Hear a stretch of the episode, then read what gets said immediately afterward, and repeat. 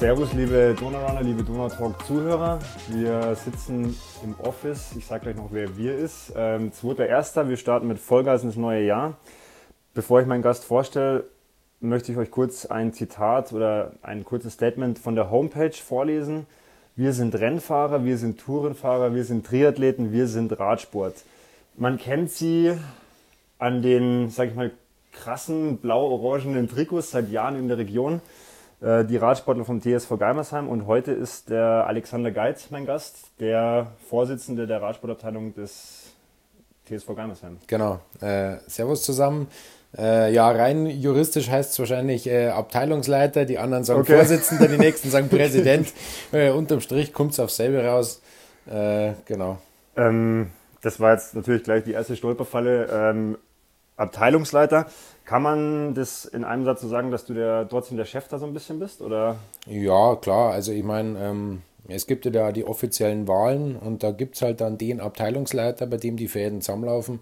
Und das bin jetzt dann, ähm, in dem Fall ich. Wir waren jetzt erst Neuwahlen im Herbst. Ja, das habe genau. ich, äh, hab ich auch gesehen auf eurer Homepage, dass Neuwahlen waren. waren ähm, was ich da sehr positiv fand, komplett als Außenstehender, einfach nur als, äh, was mir aufgefallen ist, dass eigentlich fast alle, die davor einen Posten hatten, eigentlich weitergemacht haben. Das zeigt ja auch, dass, sage ich mal, ein Verein gut funktioniert, wenn da jetzt keine größeren Umsprünge sind. Ich habe auch gesehen oder ja, habe auch gelesen sozusagen, dass ihr ein relativ junger Verein seid, auf was diese ganze Organisationsebene angeht. Vielleicht kannst du da gleich was zu erzählen noch, dass nach wie vor aber Mitglieder dazukommen, also dass ihr wächst und dass ihr aber auch so als Ziel habt, den Verein so ein bisschen moderner aufzustellen. Nehmen wir uns mal mit in diese Entwicklung, die jetzt aktuell vonstatten geht. Also wie habt ihr euch dazu entschieden, das zu machen, und wie war es vielleicht früher auch aus deiner mhm. Sicht? Also es ist ja so, ähm, wir sind ja quasi eine Abteilung vom T S V Geimersheim, die Radsportabteilung, wo auch die Triathleten integriert sind. Ähm, und die Abteilung gibt es jetzt, ich weiß gar nicht mehr genau, wann wir zwanzigjähriges gehabt haben, vor drei Jahren glaube ich, also seit dreiundzwanzig Jahren. Ähm, sei, um, das war eigentlich dann, bis ich dann Abteilungsleiter geworden bin, war da Helmut Hackner immer der Abteilungsleiter. Ganz kurz, hat der was mit Hackner, mit dem Sponsor Hackner zu tun? Äh, das ist der Bruder. Okay. Aber der ist einem Verein äh, okay. aktiv als, als Rennfahrer. Beide? Also oder als Rennradlfahrer. Äh, beide, ja. Okay. Der Helmut und der Klaus. Mhm. Also der Klaus ist Photovoltaik, genau, und der Helmut ja. ist äh, Haustechnik. Ja, und der Helmut äh, war da der, über viele Jahre der Abteilungsleiter. Der hat das Ganze auch großgezogen, das muss man ganz klar und offen so sagen. Der hat äh, auch für uns jetzt das äh, Fundament äh, gebaut, auf dem wir jetzt einfach nochmal aufgesetzt haben. Also äh, die, die, wie soll ich sagen, ja, die Basis äh, ist über Jahre entstanden, hat sich ja irgendwo entwickelt. Und ähm, ja, ich bin ja jetzt quasi in meiner dritten äh, Amtsperiode, okay. also mache das jetzt dann seit knapp über vier Jahren. Und äh, ja, wir haben einfach Schritt für Schritt, wir haben die Homepage mal ein bisschen aktualisiert, dann äh, unsere Trikots jetzt, die wir jetzt seit äh, im dritten Jahr jetzt haben, nochmal ein neues Design gemacht. Okay. Also da hat es ja auch welche gegeben, die haben schon ein bisschen wilder ausgeschaut. Darf ich da mal ganz kurz ja. einhaken an dieser, an dieser Stelle? Wilder sagst du, also... Als ich angefangen habe mit diesem Thema Radfahren, dann war das Erste, was man irgendwie hier in der Region gesehen hat, ich dachte, was zur Hölle sind das für Vögel? So richtig mhm. krass, ja. krasse Farbkombis aus Blau und Orange und so richtig vogelwild. Ja. Und manche, die wahrscheinlich auch, die wahrscheinlich immer noch sagen, oh Gott, was ist das für eine Kombi da? Du hast jetzt, es ist schon ein bisschen mhm. geordneter geworden. Wo kommen diese Farben her und wie kam es dazu? Ähm, also das war natürlich auch noch vor meiner Zeit. Ich, ich kenne nur die Geschichten. Es gab wohl damals vor knapp zwanzig Jahren gab es irgendein Profiteam in Italien, die haben orange, lila, grüne Trikots gehabt. Okay. Also wo jeder sagt, um Gottes Willen, Katastrophe. Ja.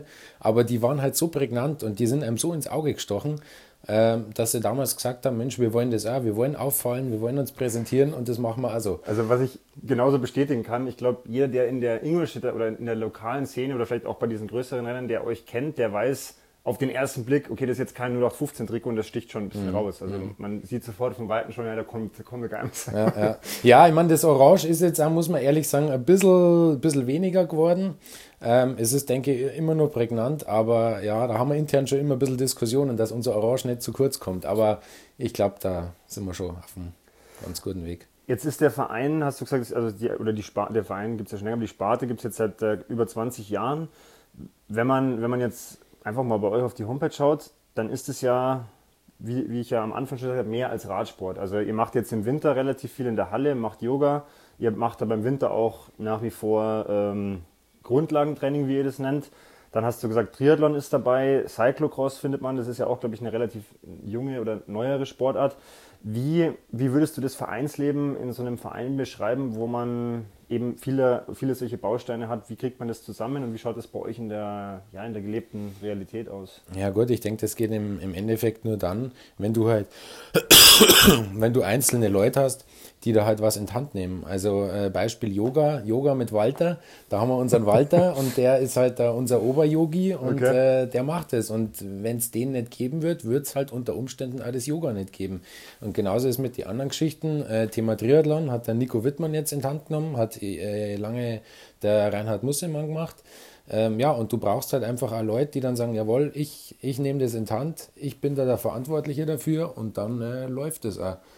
Und ähm, ich denke, wir haben insgesamt einfach eine gute Stimmung im Verein und deswegen gibt es dann auch immer wieder Leute, die sagen, jawohl, ich nehme was in die Hand und mach das. Also seid ihr jetzt kein Verein, der, sag ich mal, wie gefühlt, wenn man wirklich rausgeht und fragt, jeder Verein, der sagt, wir suchen, wir brauchen, wir haben nicht genug, sondern du sagst, es ist eher so, dass ihr sagt, ihr könnt es schon ganz gut äh, abfedern, alle Aufgaben, die anstehen? Ja, ich denke schon. Also es gibt da immer wieder Mitglieder, die neu dazukommen und dann gleich irgendwas übernehmen. Und ähm, äh, die Julia zum Beispiel, die, die mit dir ja auch öfters in Kontakt ist, ja. Mit der gehe ich jetzt zum, äh, zum Beispiel das Thema neue Socken an. Also okay. Neues Sockendesign, weil das taugt ihr halt irgendwie. Ja. Und sie ist jetzt erst kurz dabei, aber hat gesagt, na und äh, da machen wir was. Dann müssen wir was machen. Ja.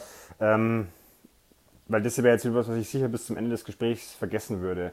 Socken sind ja zumindest unter den Triathleten extremst wichtig. Also da gibt es ja diesen Trend, dass es, also ich weiß nicht, ob du das ein bisschen verfolgst oder ob du das mitkriegst, ähm, da muss ja, also der Socken sagt ja auch wirklich schon was quasi über dich als, als nicht nur als Mensch, sondern als Sportler und als, weiß ich nicht, Wesen überhaupt aus. Dann gibt es ja diesen Trend, dass die Socken auch immer größer und höher mhm. werden. Wie sieht man das als Radsportler? Ja, da ist es natürlich... Äh genauso wichtig. Okay. Äh, nicht umsonst gibt es jetzt von der U C I sogar diese Regel, äh, wie hoch Socken maximal sein dürfen. Also es gibt eine Begrenzung tatsächlich, ja. Was Profis fahren dürfen. Ja, genau. Und zwar ist es genau, ja, das wird überprüft okay. Und es ist genau äh, am Fuß seitlich vom Schienbeinköpfchen bis runter zum Fußgelenk. Diese Strecke und der Socken darf genau maximal bei der Hälfte enden. Also stellen wir es uns ganz kurz vor, im krassesten Fall würde da einer mit einem Maßband stehen. Ja. Und würde das, diese Strecke ausmessen genau. Und würde dann schauen, ob das bei der Hälfte ist. Und genau. Wenn es nicht ist, gibt es eine Geldstrafe? Oder? Äh, ja, oder äh, muss er halt ausziehen. Okay, also, oder wird es im Zweifelsfall, wenn das erst danach, äh, halt disqualifiziert. Aber ist jetzt der Radsportler eher, also ich nehme jetzt mal dich dafür, ist der Radsportler eher so, dass er sagt, Clean Look, also irgendwie, das muss zumindest zum Trikot passen, oder sagt man, ja, da können auch irgendwelche Paviane oder Flamingos oder Bananen drauf sein. Ich denke, das ist total unterschiedlich. Es gibt da mit Sicherheit Leute, denen ist das wurscht. Es gibt Leute, die sagen, die vielleicht ein bisschen kleiner sind, die sagen, um Gottes Willen, bei mir schauen so hohe Socken furchtbar aus. Und äh, dann gibt es natürlich auch welche hier, ich sag mal, Firma Rafa, wo alles durchgestylt sein darf. Ja, und wenn es dann Flamingos sind, dann sind es auch Flamingos. Dann bleibe ich noch ganz kurz bei dem Thema, weil, wie gesagt, sonst vergesse ich es, glaube ich, später. Du hast ja gerade gesagt, alles perfekt durchgestylt. Also, wenn ich mich erinnere, wie ich zwanzig zehn dann irgendwann mit dem Rennradfahren angefangen, ganz amateurhaft. Und wenn ich jetzt da Bilder anschaue, wie ich da damals durch die Gegend gefahren bin, dann würde jeder was sagen, um Gottes Willen, Style-Polizei, also war halt blaues Trikot, weiße Hosen, grüne Socken und der Helm passt auch nicht dazu. Äh, irgendwann habe ich mich dann so ein bisschen diesem ja, Trend mit oder hingegeben, dass man sagt, also es ist ja schon nicht ganz unwichtig, was man beim Radfahren anhat, dass das zusammenpasst. Aber das gibt es ja wirklich bis in die krasseste ja, Reinkultur, wo dann alles abgestimmt ist, also mhm. wo das Lenkerband zum, zum Felgen und zum, dann passt aber das Trikot natürlich auch noch zum Fahrrad und so. Mhm. Wie siehst du diese Entwicklung oder diesen Trend oder, oder nimmst du das in der Radsportszene so wahr oder ist das eher bei den Triathleten? Äh, na, ich glaube, das ist bei den Radlfahrern auch. Äh, na gut, im Endeffekt, ich glaube, da muss jeder so ehrlich sein, wenn man sich so einen Profi anschaut, äh, von Team Bora Hansgrohe meinetwegen, da ist das Radl in demselben Design wie die Socken, wie das Trikot, wie der Helm, wie die Schuhe, wie die Brille. Das passt einfach. Das macht halt schon was her. Ich musste gerade schmunzeln, weil ich habe mir das gerade vorgestellt, wenn man so Bilder vom, egal Pressekonferenz oder von der Rennvorstellung oder auch im Rennen sieht. Klar, das ist natürlich schon auch ein Design-Ding. Ja, ne? Ja, ist so. Ja. Aber du sagst, jetzt ist es für dich nicht kritisch, sondern es ist einfach Teil der, der Szene und der Zeit. Und genau, ja. Und okay. mei, ich, äh, also bei uns, denke ich, wird es schon in gewissen Maßen gelebt. Also wenn man schaut, bei unseren Tourenfahrten am, am Theaterplatz, da haben halt alle die gleiche Hosen, alle das gleiche Trikot, sehr, sehr viele dann auch die orangen Socken dazu. Äh, manche kaufen sich halt dann noch die orange Brille oder den orangen Helm und äh, klar haben dann nicht alle das Gleiche, aber... Da ist dann schon so ein Team-Effekt, rein optisch ist da. Das kann ich bestätigen aus den Trainingslagern mit dem Bayern-Kader, Triathlon. Äh, und die haben auch so, also mittlerweile haben sie wirklich echt auch coole äh, Radtrikots. Und das macht schon was her, wenn man da mit so einer fünfzehner-Gruppe in, in Bayern-Trikots irgendwie durch die Toskana brettert. Und ich halt dann natürlich der Einzige bin, der kein so Trikot hat, aber es ist egal, wenn man da so das vor sich sieht, das hat schon, das macht schon was, mhm. das macht schon was her. Jetzt habt ihr auf eurer Homepage den Satz stehen, unsere Vision ist es, ein möglichst breites Spektrum des Radsports abzudecken. Was fällt für dich unter diesen Satz oder wie, wie versucht ihr den Satz zu leben? Ja, es ist ähm, natürlich, äh, wollen wir natürlich äh, die ambitionierte Sparte abdecken, Leute, die Rennen fahren wollen, Lizenzrennen, Marathons, äh, diverses oder äh, Triathlon. Ähm, aber genauso wichtig ist aus meiner Sicht, äh, ich sage immer unsere Tourenfahrer, also wir veranstalten ja diese Tourenfahrten jeden Sonntag. Und für die Leute ist es einfach auch total wichtig, dass sich die da äh, gewertschätzt fühlen und dass die sagen können, hey, am Sonntag fahren wir unsere Touren. Ähm, und da haben wir natürlich ein Altersspektrum von fünfzehn bis, oh, ich hoffe, der Sigi nimmt es mir nicht übel, siebenundsiebzig, okay. sechsundsiebzig, ja. siebenundsiebzig. Ähm, ja, und für die ist es halt einfach das Höchste, wenn die da am Sonntag mitfahren können. Du hast diese Tourenfahrten angesprochen. Ich habe mir den, den Jahresbericht von zweitausendneunzehn, nee, von zweitausendachtzehn mal angeschaut, Anfang zweitausendneunzehn, auch dieses Jahr. Äh, ihr, ihr krönt da immer euren König quasi. Mhm. Da gibt es ja wirklich am Anfang des Jahres gibt's eine Liste fürs ganze Jahr, für alle Touren, mhm. die da schon durchgeplant sind. Mhm. Da steht von wo nach wo, ich glaube sogar mit Höhenmetern dabei, mit, Kilometeranzahl genau, Profil, und ja. die Gesamtkilometerzahl. Jetzt waren es, glaube ich, dieses Jahr zweitausendneunhundert irgendwas, die man maximal fahren konnte. Und dann gibt es am Ende der Saison sozusagen den oder die Königin, der so die meisten Kilometer auf diesen Touren fährt. Genau, das ja. ist, war das eine Idee, die schon, also gibt es die schon länger? Genau, das, das gibt es schon länger und das ist jetzt ein gutes Beispiel, was wir, was einfach so weiterlebt. Ja? Und das hat sich halt der Helmut oder diverse halt vor zehn, fünfzehn Jahren so überlegt und das führen wir halt einfach fort, weil das hat sie bewährt und das macht Spaß und äh, da bleiben wir dabei. Und äh, genau, also da wird gar, also die hocken wahrscheinlich jetzt auch um die Zeit gerade zusammen, unsere, und, und, unsere Tourenguides, okay. und überlegen sie wieder genau, mittlerweile haben wir natürlich ein riesen Portfolio ja. an Touren, und die überlegen sie genau, wo geht's hin, wo fahren wir hin, dass man so jede Himmelsrichtung mal abgedeckt hat.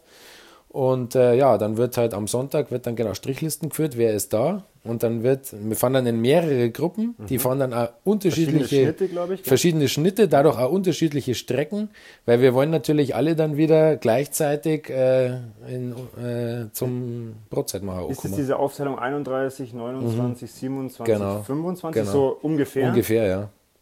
Dann habe ich, ich habe mir das durchgelesen und dann war eben genau dieser Punkt, ja, wir wollen uns quasi alle gleichzeitig wieder treffen, dann genau.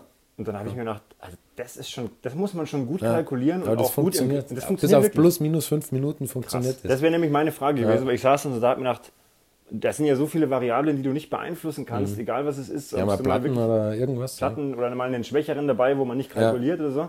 Aber du sagst, das haut echt richtig. Das haut hier, ja. Okay. ja. Also, also dann Lob an die Tourenmacher. Ja, ja super, also ja.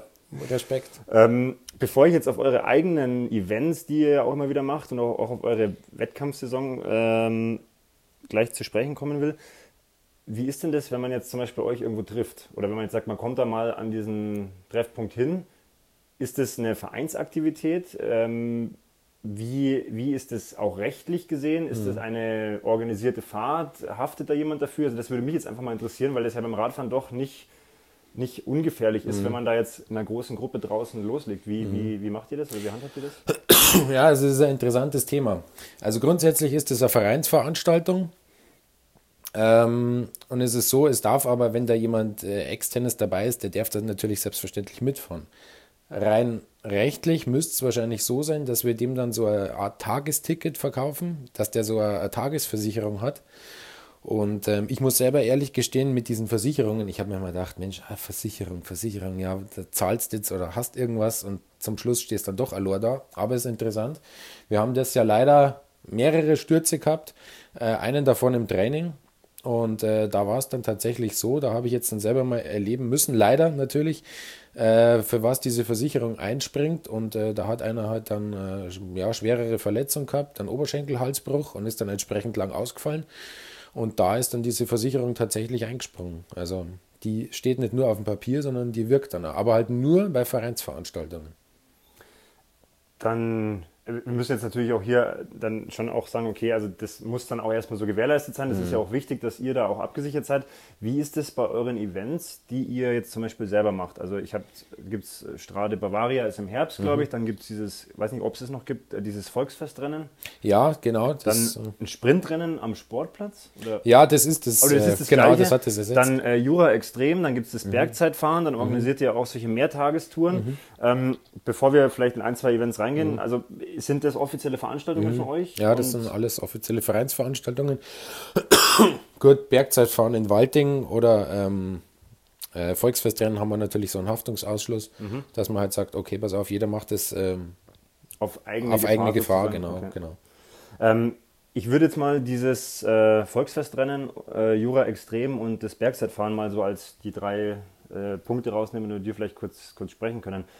Erzähl uns kurz, wenn du weißt oder wenn du, wenn du sagst, okay, so ist das entstanden und was ist der Kerngedanke mhm. dahinter?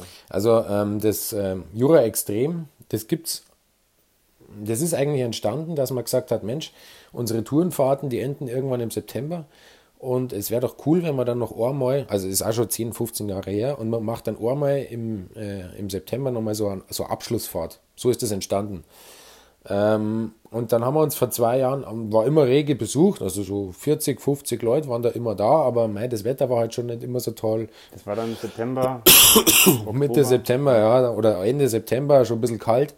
Und dann haben wir gesagt, Mensch, das war dann der Versuchsballon zwanzig achtzehn, machen wir das, das einfach mal mitten in der Saison, weil das ist so eine coole Veranstaltung. Wir haben da viele Helferinnen und Helfer, die da eine Brotzeit herrichten, also zig Biertische und was weiß ich was. Und es ist doch eigentlich schade, dass man das nicht nur ja, in einen günstigeren äh, Zeitpunkt legt von der Saison. Und das haben wir jetzt gemacht und ich habe die Zahlen nicht mehr genau im Kopf, aber ich glaube, es waren so sechzig, siebzig Leute da von mehreren Vereinen aus der Region und äh, ja, Vereinslose und ja, war eine coole... Da kann aber coole, wirklich jeder kommen, ja. kann jeder mitfahren. Genau. Ähm, das, habt ihr schon einen Termin für, für dieses, äh, dieses Jahr muss man ja jetzt nicht... Äh, ja, genau, jetzt ist schon dieses Jahr, ja.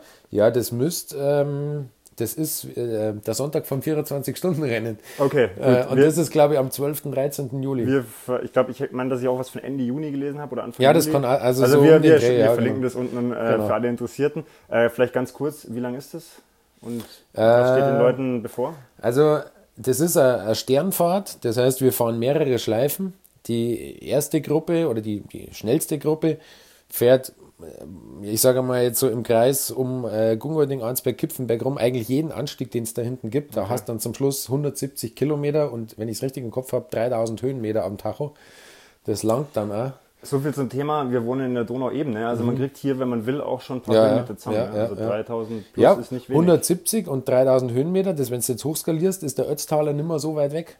Okay, krass. Also da habe ich jetzt überhaupt keine Erfahrung, aber das ist dann schon interessant, wenn man sagt, man fährt das eigentlich eher im Altmetall, wo mhm. jetzt keine langen Anstiege dabei. Ja, genau. Ja. Aber das geht. Du musst halt nur jeden mitnehmen. Okay. Und ähm, die anderen Gruppen fahren aber halt dann, lassen dann mal Anstiege aus, sind halt mhm. dann auch ein bisschen langsamer im Schnitt, was dann aber auch wieder dazu führt, dass alle wieder gleichzeitig zusammenkommen. Das finde ich nach wie vor faszinierend, mhm. dass das so...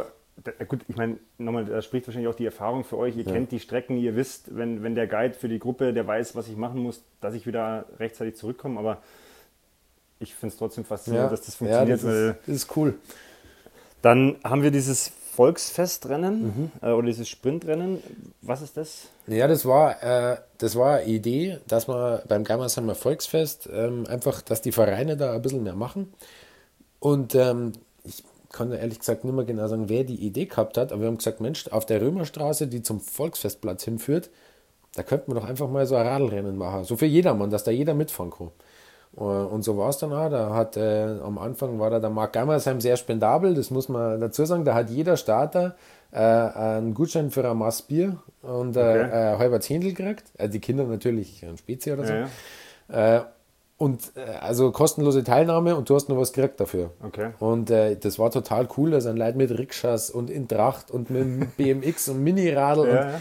gefahren, aber natürlich ambitionierte Rennradlfahrer. Wie, wie weit war die Strecke oder ist die Strecke? zweihundert Meter. zweihundert Meter von ja. einer Rampe runter? Also ich war selber ja, aus, dem Stand, aus dem Stand festgehalten und einfach okay. Also los. Wirklich Vollgas ja. aus dem Kaltstart genau, los. Ja, okay. Genau.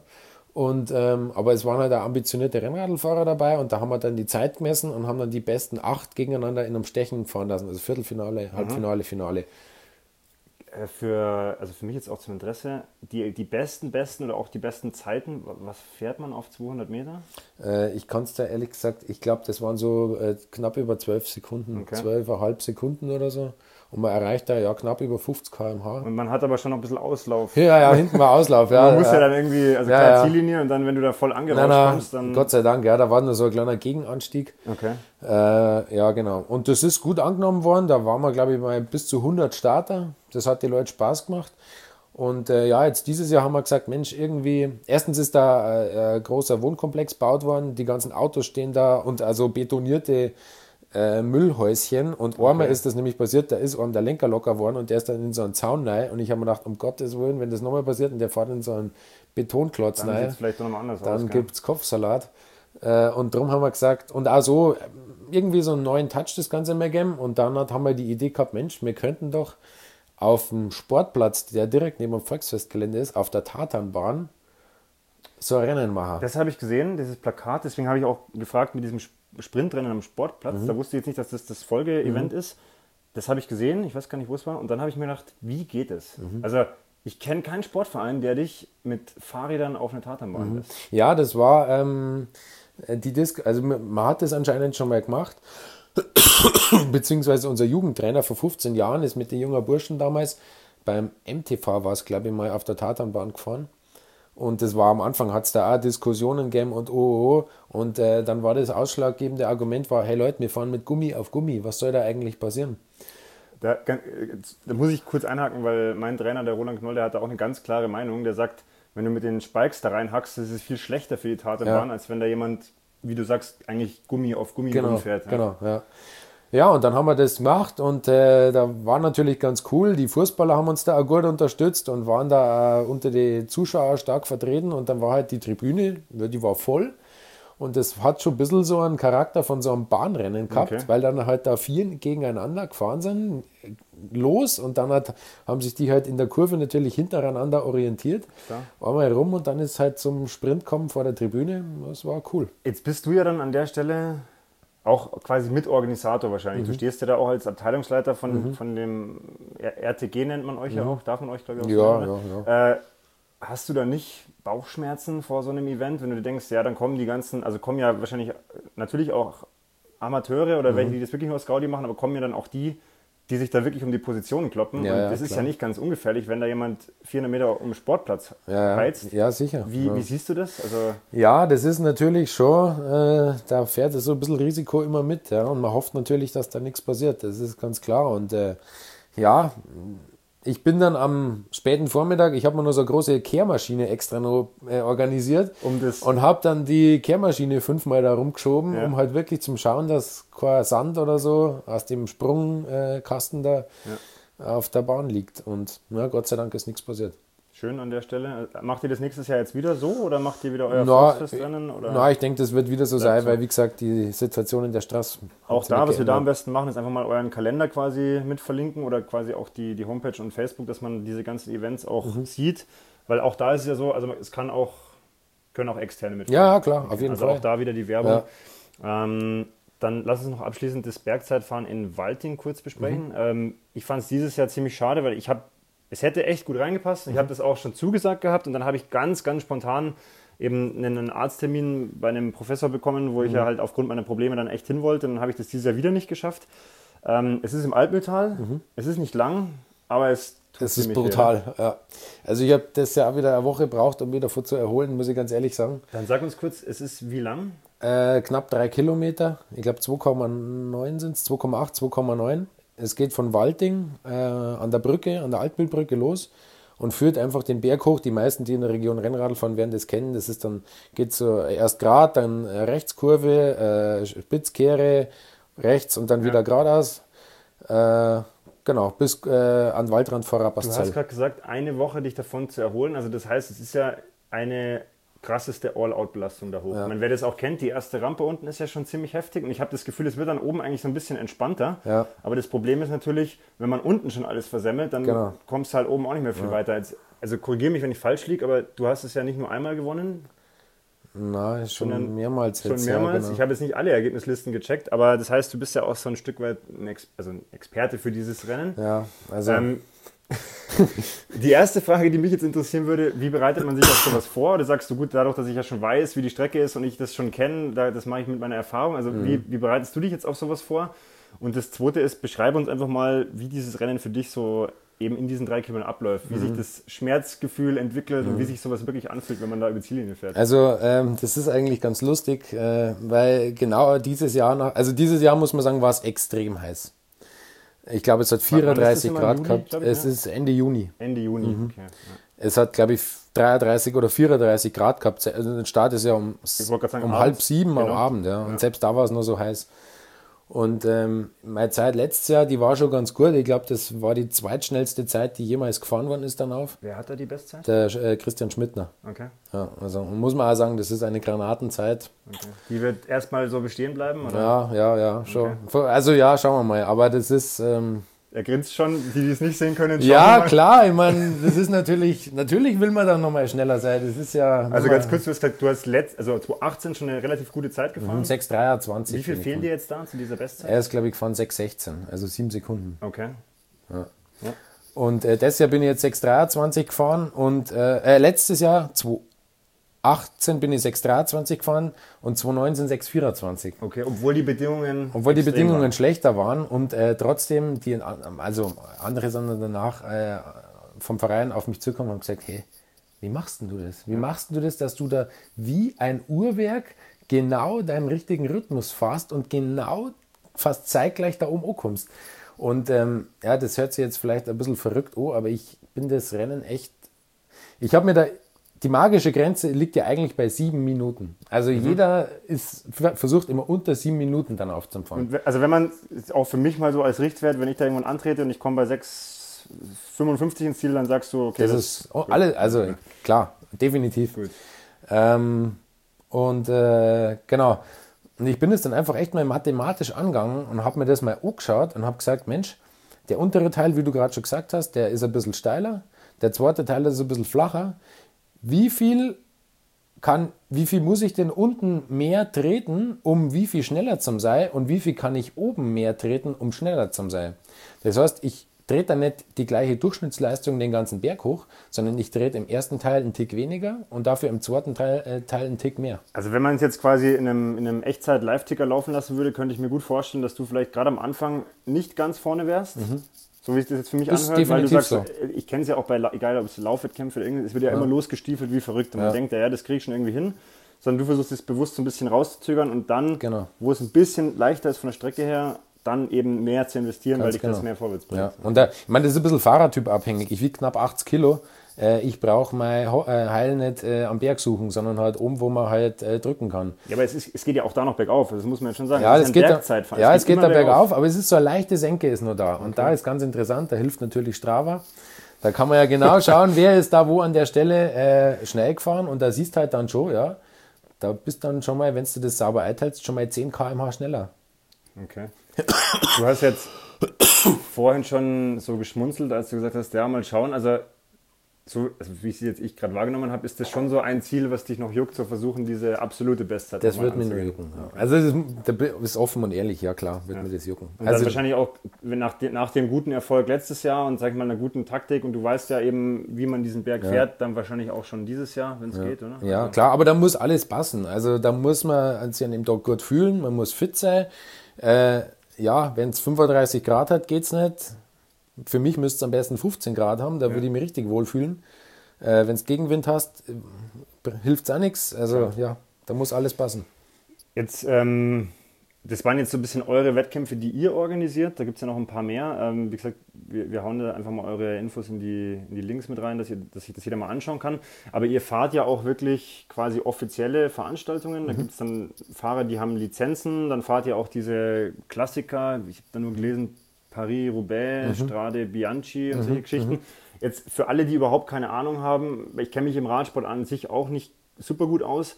Erklär uns mal in Kürze, wie dieses System funktioniert. Wann muss man Lizenz haben? Wie kann man bei diesen anderen Rennen mitfahren? Tour de Kärnten mhm. und King of Lake. Ich werfe jetzt einfach mal so Sachen in den Raum, mhm. aber erklär uns einfach mal, wie das, wie das so aussieht, wie das abläuft. Ja, im, im Prinzip, das kann man eigentlich in zwei Bereiche unterteilen. Das ist einmal so der Jedermann-Bereich und ähm, dann die Lizenzklassen. Äh, die Lizenzklassen gibt es schon ewig. Ähm, eine Lizenz lösen kann jeder. Das ist dann C, oder? Genau. Also früher war es C und B und A ja. und dann halt die äh, K T- und Profiklassen. Ähm, mittlerweile gibt es ja jetzt nur noch zwei Klassen, Amateur und Elite-Amateur. Okay. Und zwar gibt es ja, ähm, wenn du da erfolgreich bist und in die Platzierungen fährst, dann kriegst du Punkte. Und äh, die besten fünfhundert in der Rangliste sind automatisch Elite-Amateur. Und das ist das, was früher die A B-Fahrer waren. Okay. So soll es zumindest sein. Das heißt, sein. Man muss eine Amateurlizenz jetzt sozusagen lösen und fährt genau. da einfach mit und dann genau. sammelt man im ganzen Jahr Punkte und wenn man unter den besten fünfhundert ist, steigt genau. man automatisch auf. Ja, da gibt es mehrere Stichtage im Jahr. Und, und dann du fährt man auch in anderen Rennklassen. Genau. Ja, genau. Und was dann ändert das dann an sich? Es wird wahrscheinlich härter. Ja. Gibt es dann mehr Geld oder nur mehr Ruhm und Ehre? Nur mehr Ruhm und Ehre. Also, also Geld, in dem Bereich gibt es keine Preisgelder oder wenig? Oder wie wenig, wenig. Also ein bisschen was gibt es schon. Aber es gibt zum, es gibt auch mal beim ähm, Nicht-Lizenzrennen gibt es auch mal Preisgeld. Mhm. Also das ist äh, ja, aber. Aber da reden wir noch vom reinen Amateurbereich, ja. also auch die, die ganzen, die Lizenzen haben, das sind jetzt keine, die Ambitionen haben, da nee. nach oben zu rutschen. Nein, ich denke nicht. Also okay. vielleicht in die unteren Klassen, so U dreiundzwanzig und so, dann da schon. Noch, ne? ja, aber okay. ich glaube nicht, dass jemand, der in der C-Klasse oder jetzt äh, Amateurklasse einsteigt, äh, ich sage jetzt mal ganz extrem, zu die Profis aufsteigen kann. Okay. Das sind diese quasi, ja, Elite-Amateur hört sich so ein bisschen mhm. krass an, weil ich glaube, die werden auch ein bisschen nicht wenig trainieren, aber es ist mhm. kein Profisport. Und dann gibt es aber noch die wirklichen Jedermann-Rennen. Genau. Und das ist dann sowas, wie ich jetzt gerade vorgelesen habe, oder? Tour de Kärnten, ja, ähm, ja äh, die, die Klassiker, wo wir dabei waren, Paris-Roubaix, die Flandern-Rundfahrt. Ähm. Wie muss man sich das vorstellen? Also das ist ja dann quasi nicht im Rahmen dieses Profirennens, sondern mhm. irgendwann anders? Das ist ein Tag davor. Oder danach. Ah, okay, krass. Genau, das macht das Ganze, diese Ausflüge okay, halt so wahnsinnig interessant. Dann hat sich meine Frage schon erledigt, weil das ja. ist natürlich für mich auch gerade eine krasse Erkenntnis, das wusste ich nicht. Ja. Ich bin natürlich schlecht vorbereitet, aber dann ist es natürlich trotzdem wieder ein cooles Feeling, ja, ja, weil man sieht im Zweifel das Originalrennen, oder? Ja, ja, wenn genau. man eh schon hinfährt. Ja, ja also es war, es ist Wahnsinn, wenn man sich für Radsport begeistern kann. Wir waren bei der Flandern-Rundfahrt, sind da selber gefahren, die komplette Strecke, zweihundertvierzig Kilometer. Das ist ja auch nicht einfach, ne? Also ich bin jetzt da... Na, also da ist richtig Kopfsteinpflaster, diese Hellingen, äh, diese Anstiege und du fährst halt dann da dreißig Kilometer vom Ziel, fährst diesen Paterberg hoch mit achtzehn Prozent auf Kopfsteinpflaster. Und am nächsten Tag stehst und ganz du... Ganz kurz, wann ist das? Das äh, ist, ja auch das noch ist äh, äh, Ende März, Anfang also April. Da ist wettertechnisch wahrscheinlich auch ja, da hat's spannend, ne? fünf, sechs Grad, im Zweifelsfall Nieselregen, ja. Kopfsteinpflaster.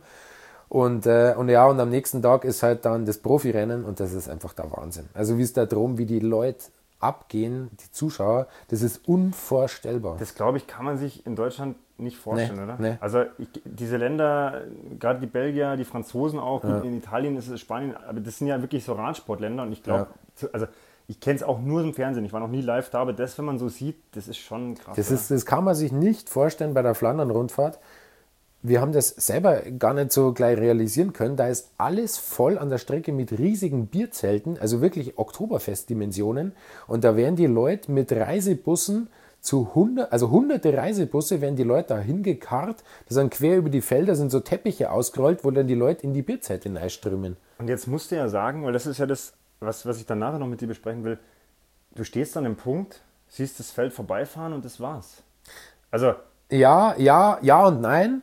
Du hast natürlich auch Leinwände, wo du, äh, und die fahren jetzt ähm, zum Beispiel den, den Paterberg, der ist äh, ja, und den Quaremont, ich denke, die sind relativ bekannt, die fahren die mehrmals hoch. Okay. Also die fahren mehrere Schleifen und den Paterberg, glaube ich, sind sie dreimal hochgefahren insgesamt. Aber dann ist es immer noch so, bei einem Eishockeyspiel sitze ich sechzig Minuten da und sehe, was passiert. Ja. So habe ich vielleicht noch einen Bildschirm und sehe die zwei, dreimal vorbeiheizen, wenn ich dann noch nicht mal im Ziel bin, dann weiß ich ja noch nicht mal, wie das Rennen ausgeht, wenn es blöd läuft.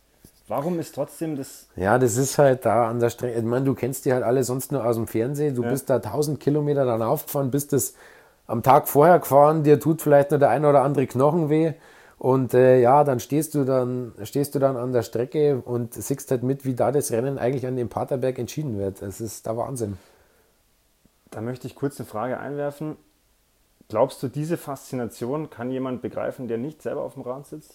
Ich glaube nicht.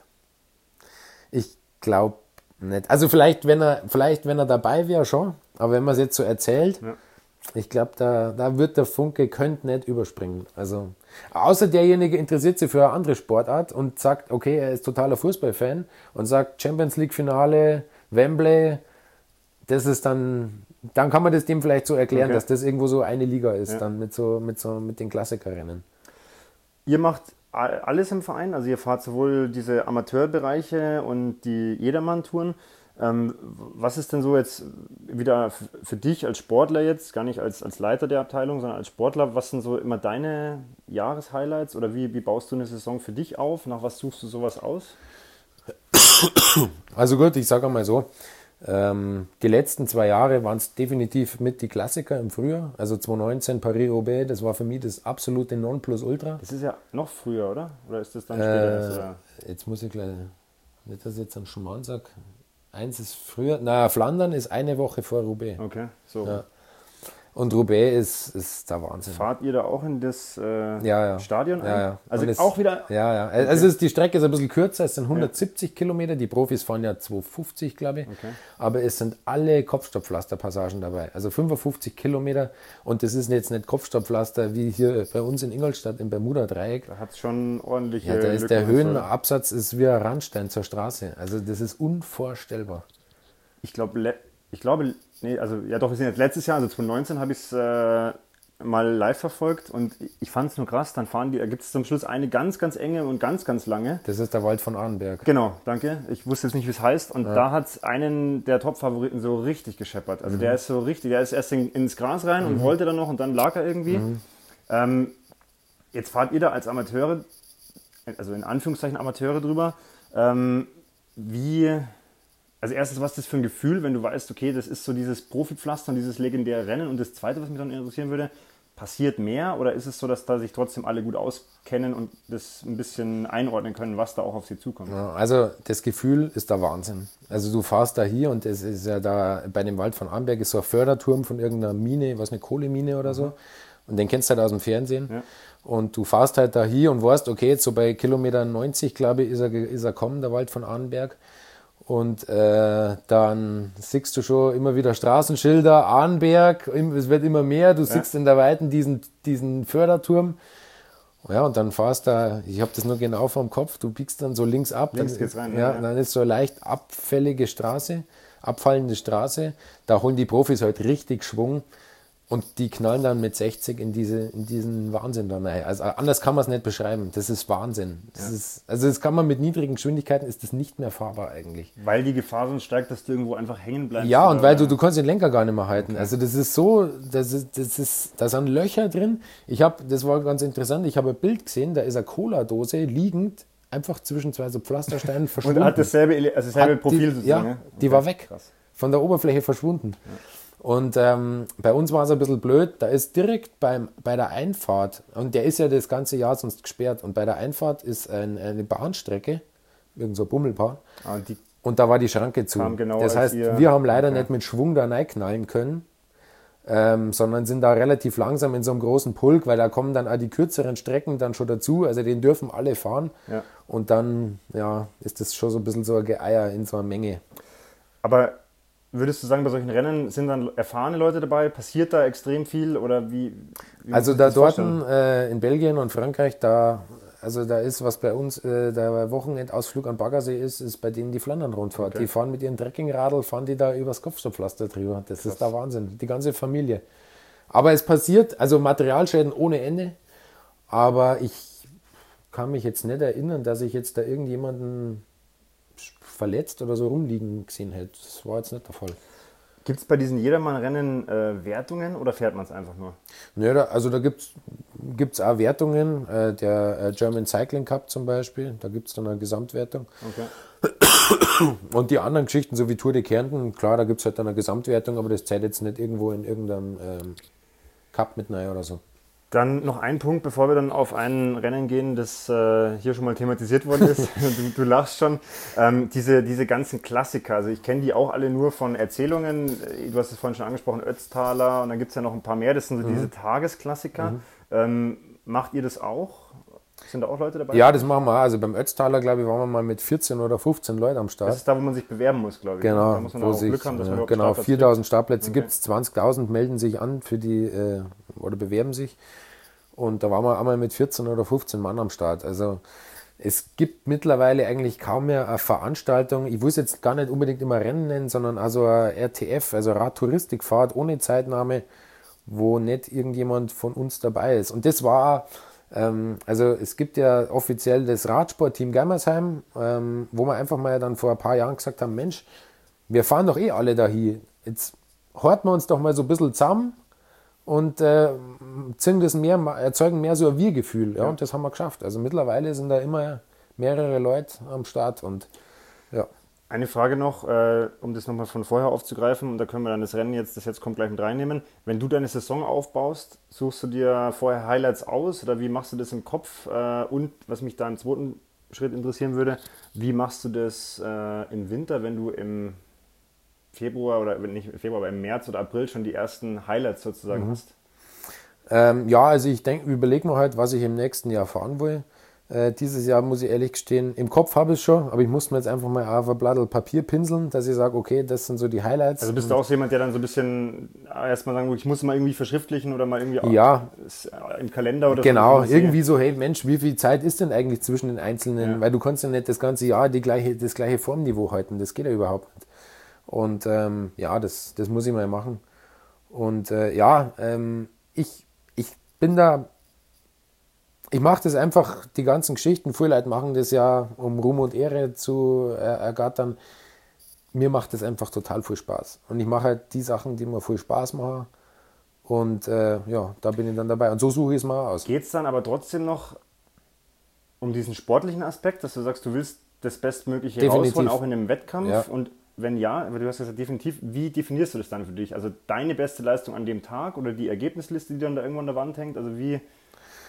Ja, ja, also klar, man muss das natürlich einschätzen. Wie vorher schon gesagt, ich habe knapp achtzig Kilo. Ich werde beim Ötztaler nie äh, irgendwie vorne reinfahren. Das ist einfach unmöglich. Ja, also, was müsste man da haben auf deine Größe?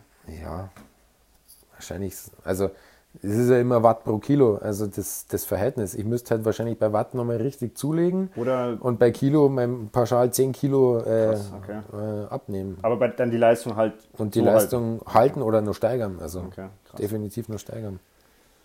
Ähm, jetzt hast du es immer noch nicht erwähnt, also ich, ich, ich werfe es dir nochmal zu. Ähm, ist eins deiner Highlight mit Fragezeichen jetzt nächstes Jahr das vierundzwanzig-Stunden-Rennen in Kielheim? Ja, definitiv. Das ist jedes Jahr so. Also das vierundzwanzig-Stunden-Rennen und ich, äh, wir passen einfach gut zusammen. Okay. Also, warum? Ähm, erstens, ich glaube, mir liegt die Strecke einfach körperlich wahnsinnig gut. Über den Berg komme ich, noch, komme ich gut mit auf. Weil er ist jetzt nicht zu lang? Oder? Also äh, ich kenne die Strecke auch ja, nicht. Ja, er ist nicht, er ist nicht zu lang. Es sind zwei so Wellen. Es ist nicht zu steil.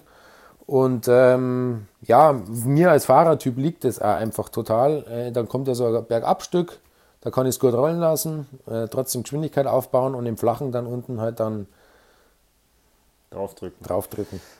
Ähm, ich habe das deswegen auch als Extrapunkt rausgenommen, weil ich hatte ja den Johannes hier schon mhm. sitzen und der hat auch schon so mit Feuer in den Augen, genauso mhm. wie du, ist wirklich echt krass, genauso wie du davon berichtet, ja, nächstes Jahr. Und also in Geimersheim hat es noch nie gewonnen mhm. und es gab schon mehrere zweite Plätze mhm. und auch Podestplätze und alles, mhm. ja, aber nach letztem Jahr und wir würden schon gern und so. Mhm. Also das hört sich für mich ganz klar so an, okay, ein ganz großes Ziel für euch als, als Verein, als Abteilung ist, dieses Ding zu gewinnen. Jetzt habt ihr, jetzt wart ihr, glaube ich, letztes zwanzig neunzehn wart ihr Zweiter, im mhm. Jahr davor wart ihr Neunter oder Siebter genau, und ja, davor da. wart ihr aber wieder Zweiter. Genau. Wie, äh, also erklär mir kurz, wie das zustande kommt, ob dann da wirklich an dem Jahr ganz starke Team da, mhm. da waren oder ob das eher an, an eurer Besetzung lag, und dann würde mich interessieren, wie, wie ihr diesen Sieg angeht und wie ihr den holen wollt. Also ähm, sagen wir mal so, wir starten ja da immer mit mehreren Teams. Also es gibt ja die Mixed-Wertung, es gibt die Seniorenwertung, Herren, genau, das Einzelstarter, habe ich jetzt auch alles da gibt's ja auch, sorry, wenn ich ganz kurz einhake, also ihr hattet letztes Jahr zwei Einzelsieger in, in der mhm. Einzelkategorie, genau. Das Mixed-Team ist auch super erfolgreich, ja, also das genau, genau. habe ich jetzt natürlich erstmal genau. ausgelassen. Und ähm, man muss immer schauen, wer hat Lust mitzufahren. Das ist natürlich logistisch eine Herausforderung, wenn du sagst, du hast da vier Teams, das sind zwanzig Sportler, äh, ja doch zwanzig Sportler, fünf pro Team, ähm, da brauchst Platz, da brauchst du eine Küche, da brauchst Platz für die Räder et cetera äh, pp. Und ähm, wir stellen eigentlich dann immer so auf, dass wir sagen, Mensch, ähm, wir schauen, dass da der maximale Erfolg für den Verein rausschaut. Das ist... Also ihr schaut jetzt nicht ganz bewusst auf diese, aufs, aufs beste Team, jetzt zum Beispiel Männer eins oder so, sondern ihr sagt, ihr versucht es generell erstmal so aufzustellen, dass alle Teams wirklich auch eine realistische Chance haben. Genau, genau. Also ich, ich sage jetzt mal, ähm, ist jetzt schwierig zu beschreiben, im Mixteam zum Beispiel hast du drei Herren und äh, die müssen halt meistens ein bisschen mehr Runden fahren als die Damen und dann fahrst du da halt einmal dreizehn, vierzehn Runden. Und da brauchst du halt auch dann Leute, die halt mal fünf Runden Allure da rumdrücken können. Da macht es jetzt keinen Sinn, einen äh, fünfundfünfzig Kilo Bergfahrer zu nehmen, weil der verhungert da unten auf der Geraden. Ja. Der ist dann dafür besser im Herrenteam aufgekommen. Und ähm, ja, wir teilen uns das immer ein, aber ich glaube, schlussendlich haben wir da immer Teams dann am Start, die da äh, ja, gut dabei sind und äh, irgendwo den, den Kampf um die Platzierungen aufnehmen können. Ja, und nächstes Jahr... Also das wäre jetzt auch wieder gelogen oder falsche Bescheidenheit, wenn ich nicht sagen würde, dass wir das Ding irgendwann mal gewinnen wollen. Ob das jetzt zwanzig zwanzig ist oder zwanzig einundzwanzig, ähm, das ist, das ist schwierig zu sagen. Es kommt natürlich auch darauf an, wer fährt noch mit. Ähm, und es gehört auch wahnsinnig viel Glück dazu. Ja? Du kannst in der Startrunde einen Platten haben. Letztes Jahr war von einem Team aus der Region, das Team Wienax, der Juri, dem ist halt... Die haben irgendwelche anderen Fahrer am Berg überholt, der ist ihm ins Hinterradl eingefahren, Hinterradlschaden, Ende. Also, also die, komplett raus einfach. Ja, der war dann raus. Klar haben die dann wieder, sind die dann weiter mitgefahren, aber die sind halt Achter geworden. Ja? Mhm. Und die, das wäre schon ein konkurrenzfähiges Team um die, um die Stockerlplätze gewesen, definitiv. Also darum sage ich, man kann das Ziel haben, es gibt also so ein bisschen Planungen, wer da... Ähm, wer da jetzt zwanzig zwanzig im Team mitfahren wird. Was ihr natürlich wahrscheinlich noch nicht verraten werdet an der Stelle. Ja, das steht ja dann in der Startliste. Genau. äh, aber die, die meisten können sich das eh schon ausmalen. Und äh, ja, dann stehen wir wieder drunten. Samstag vierzehn Uhr fällt der Schuss und Sonntag vierzehn Uhr fällt wieder der Schuss. Und dann schauen wir. Wie geht man trotzdem sowas an? Ich meine, jetzt ist Januar, das Rennen ist irgendwann im Juli, mhm. oder? Glaube ich, Anfang Juli, mhm. nach oder nach, rot, vorrot. Mhm. Ähm, Wie, also wie plant man sowas, wie macht man sowas? Das ist ja das logistischer Aufwand, aber was steckt da alles dahinter, was man vielleicht als, als Unwissender oder als nicht, nicht Kenner der Szene einfach gar nicht so auf dem Schirm hat? Also das ist echt, also das geht wirklich nur mit einem super Team, wo alle zusammenarbeiten, wo eine Hand in die andere greift und wo alle eigentlich schon wissen, was zu tun ist. Also da gibt es äh, unsere Nicole, die ist da immer so ein bisschen die äh, ja, Organisationsleiterin, was die Verpflegung und so angeht. Ähm, Die hat ihren Zettel und dann wird aufgeschrieben, okay, das brauchen wir alles. Dann wird das so ein bisschen verteilt, wer macht was. Was braucht man denn für Verpflegung? Also wie sieht das aus, vierundzwanzig Stunden? Weil ja. ich mein, also zum Verständnis, es fährt immer einer und dann wird gewechselt nach genau. einem beliebigen Rhythmus. Genau. Das könnt ihr festlegen. Ja. Und die anderen vier sind quasi, also die, bei dem Mannschaftsding jetzt, genau. die Einzelfahrer machen es ja dann sowieso die allein, fahren, aber die anderen ja. vier sitzen quasi im Zelt oder... Genau, die ruhen sich aus, liegen im Zelt. Was isst man? Ja, von bis, also Nudelsalat, Melonen, Marmeladenbrot, Honigbrot, also Honig, gut für den Magen zum Beispiel, das hilft, weil irgendwann am Sonntag in der Früh kannst du halt gar, gar nichts mehr sehen. Gummibärchen, äh, ja, Reissalat, wir haben ja schon mal einen Kaiserschmarrn gemacht. Also, also wird richtig aufgekocht. Da wird richtig aufgekocht, okay. ja, und da muss man auch unsere, unsere Helferinnen, Ähm, sind von verschiedenen Fahrern, sind da die Frauen dabei, da muss man echt sagen, Hut ab, also die sind da bis in der Früh um zwei, bis in der Früh um drei stehen die da und richten immer was her, das ist super. Ähm, gut, das noch, noch kurz auf die Vorbereitung, also dieses ganze logistisch mhm. wird, wird vorher geplant, ähm, aber also wie... Also los geht es dann am Donnerstag, also das Rennen ist ja Samstag vierzehn Uhr bis Sonntag ja. vierzehn Uhr, los geht es am Donnerstag. Okay. Am Donnerstag muss jemand runterfahren, weil da die Parkplätze äh, freigemacht werden von den Autos. Und da darf man sich seine, seine Zeltlager abstecken. Aber also wird quasi mit Schnur am Boden... Ja, oder da werden halt Metallhaken okay. im Boden reingeschlagen. Und das ist mittlerweile, sind die da alle wie die Aasgeier. Okay. Äh, da musst du echt rechtzeitig unten sein. Also ab fünf, glaube ich, äh, ist offiziell. Und du musst eigentlich schon um drei unten sein und dich dann mal so hinstellen, ein bisschen in der Nase bohren und sagen so, also... Ich dass ihr da quasi euren besten Spot für Zelte und genau, Parkplätze ja, bekommt. Ja, ja, weil bei so vielen Teams und Ding, wir bauen da knapp fünfzehn Meter Zelt auf. Also okay. Ein Zelt oder? Mehrere hintereinander. Mehrere. Weil, ja. Ja. Gut, dann Donnerstag, Freitag genau. Ist dann... Freitag fahren wir dann meistens, oder haben wir es jetzt in den letzten Jahren so gemacht, sind wir hingefahren und haben die Zelte aufgebaut. Okay. Dann haben wir am Samstag in der Früh nicht so einen Stress. Und dann treffen wir uns am Samstag in der Früh meistens so um zehn. Machen jeder richtet sein Zeug her, seine Liege neu, Radl herrichten. Das bringt jeder selber mit. Ja, genau. Okay, klar, ja. Rad sowieso. Ja. Habt ihr da einen Mechaniker vor Ort? Na, das nicht, aber wir sind ja früh, also ich zum Beispiel habe ja Zweiradmechaniker sogar gelernt. Also bist du dann quasi, wenn es irgendwo zwickt, dann... Genau, genau, okay. Ja. Und das kommt, also normalerweise hat dann jeder schon mal, oder kommt vorher schon mal vorbei und dann schauen wir es nochmal durch. Aber wir haben jetzt äh, zwanzig neunzehn auch dann noch eine Stunde vorm Rennen nochmal schnell bei einem Reifen gewechselt, weil er nicht mehr so gut ausgeschaut hat. Okay. Und dann vielleicht noch ein, zwei Sätze auch zur Erklärung zum Rennen selber. Also ich meine, ich habe es ja gerade schon gesagt, es fährt immer einer. Mhm. Ähm, Gibt es eine Taktik vorher? Muss man da adaptieren während dem Rennen? Wie läuft sowas ab? Weil ich meine, ich habe es auch äh, in den letzten Gesprächen oder mit dem Christopher schon gehabt, bei so, ich steige bei acht Stunden aus. Also das ist so mein Ironman, das reicht mir auch, auch vom Kopf her. Und dann überlege ich ja, ihr habt ja dann nochmal hm. zwei Drittel der Länge, ja. die ich da im Wettkampf mache. Also wie, wie macht man sowas? Wie?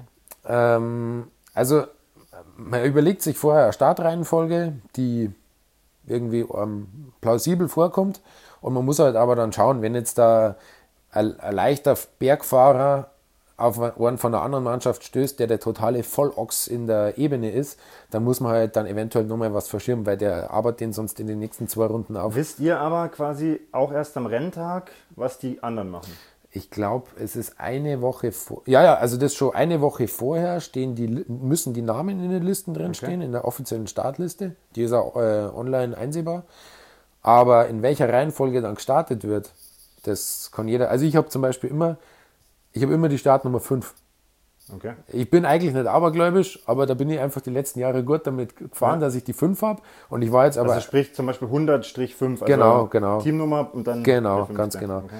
Und ich war aber jetzt die letzten, ich weiß gar nicht, drei Jahre oder so, war ich trotzdem halt immer der Startfahrer. Also bin eigentlich auf der Position eins gestartet. Okay, das ist aber völlig egal. Das kannst du machen, wie es willst. Ja, gut, genau. Man fährt los, dann tut sich ein bisschen was im Feld. Man sieht, okay, das wird vielleicht so ein bisschen die Spitzengruppe. Genau.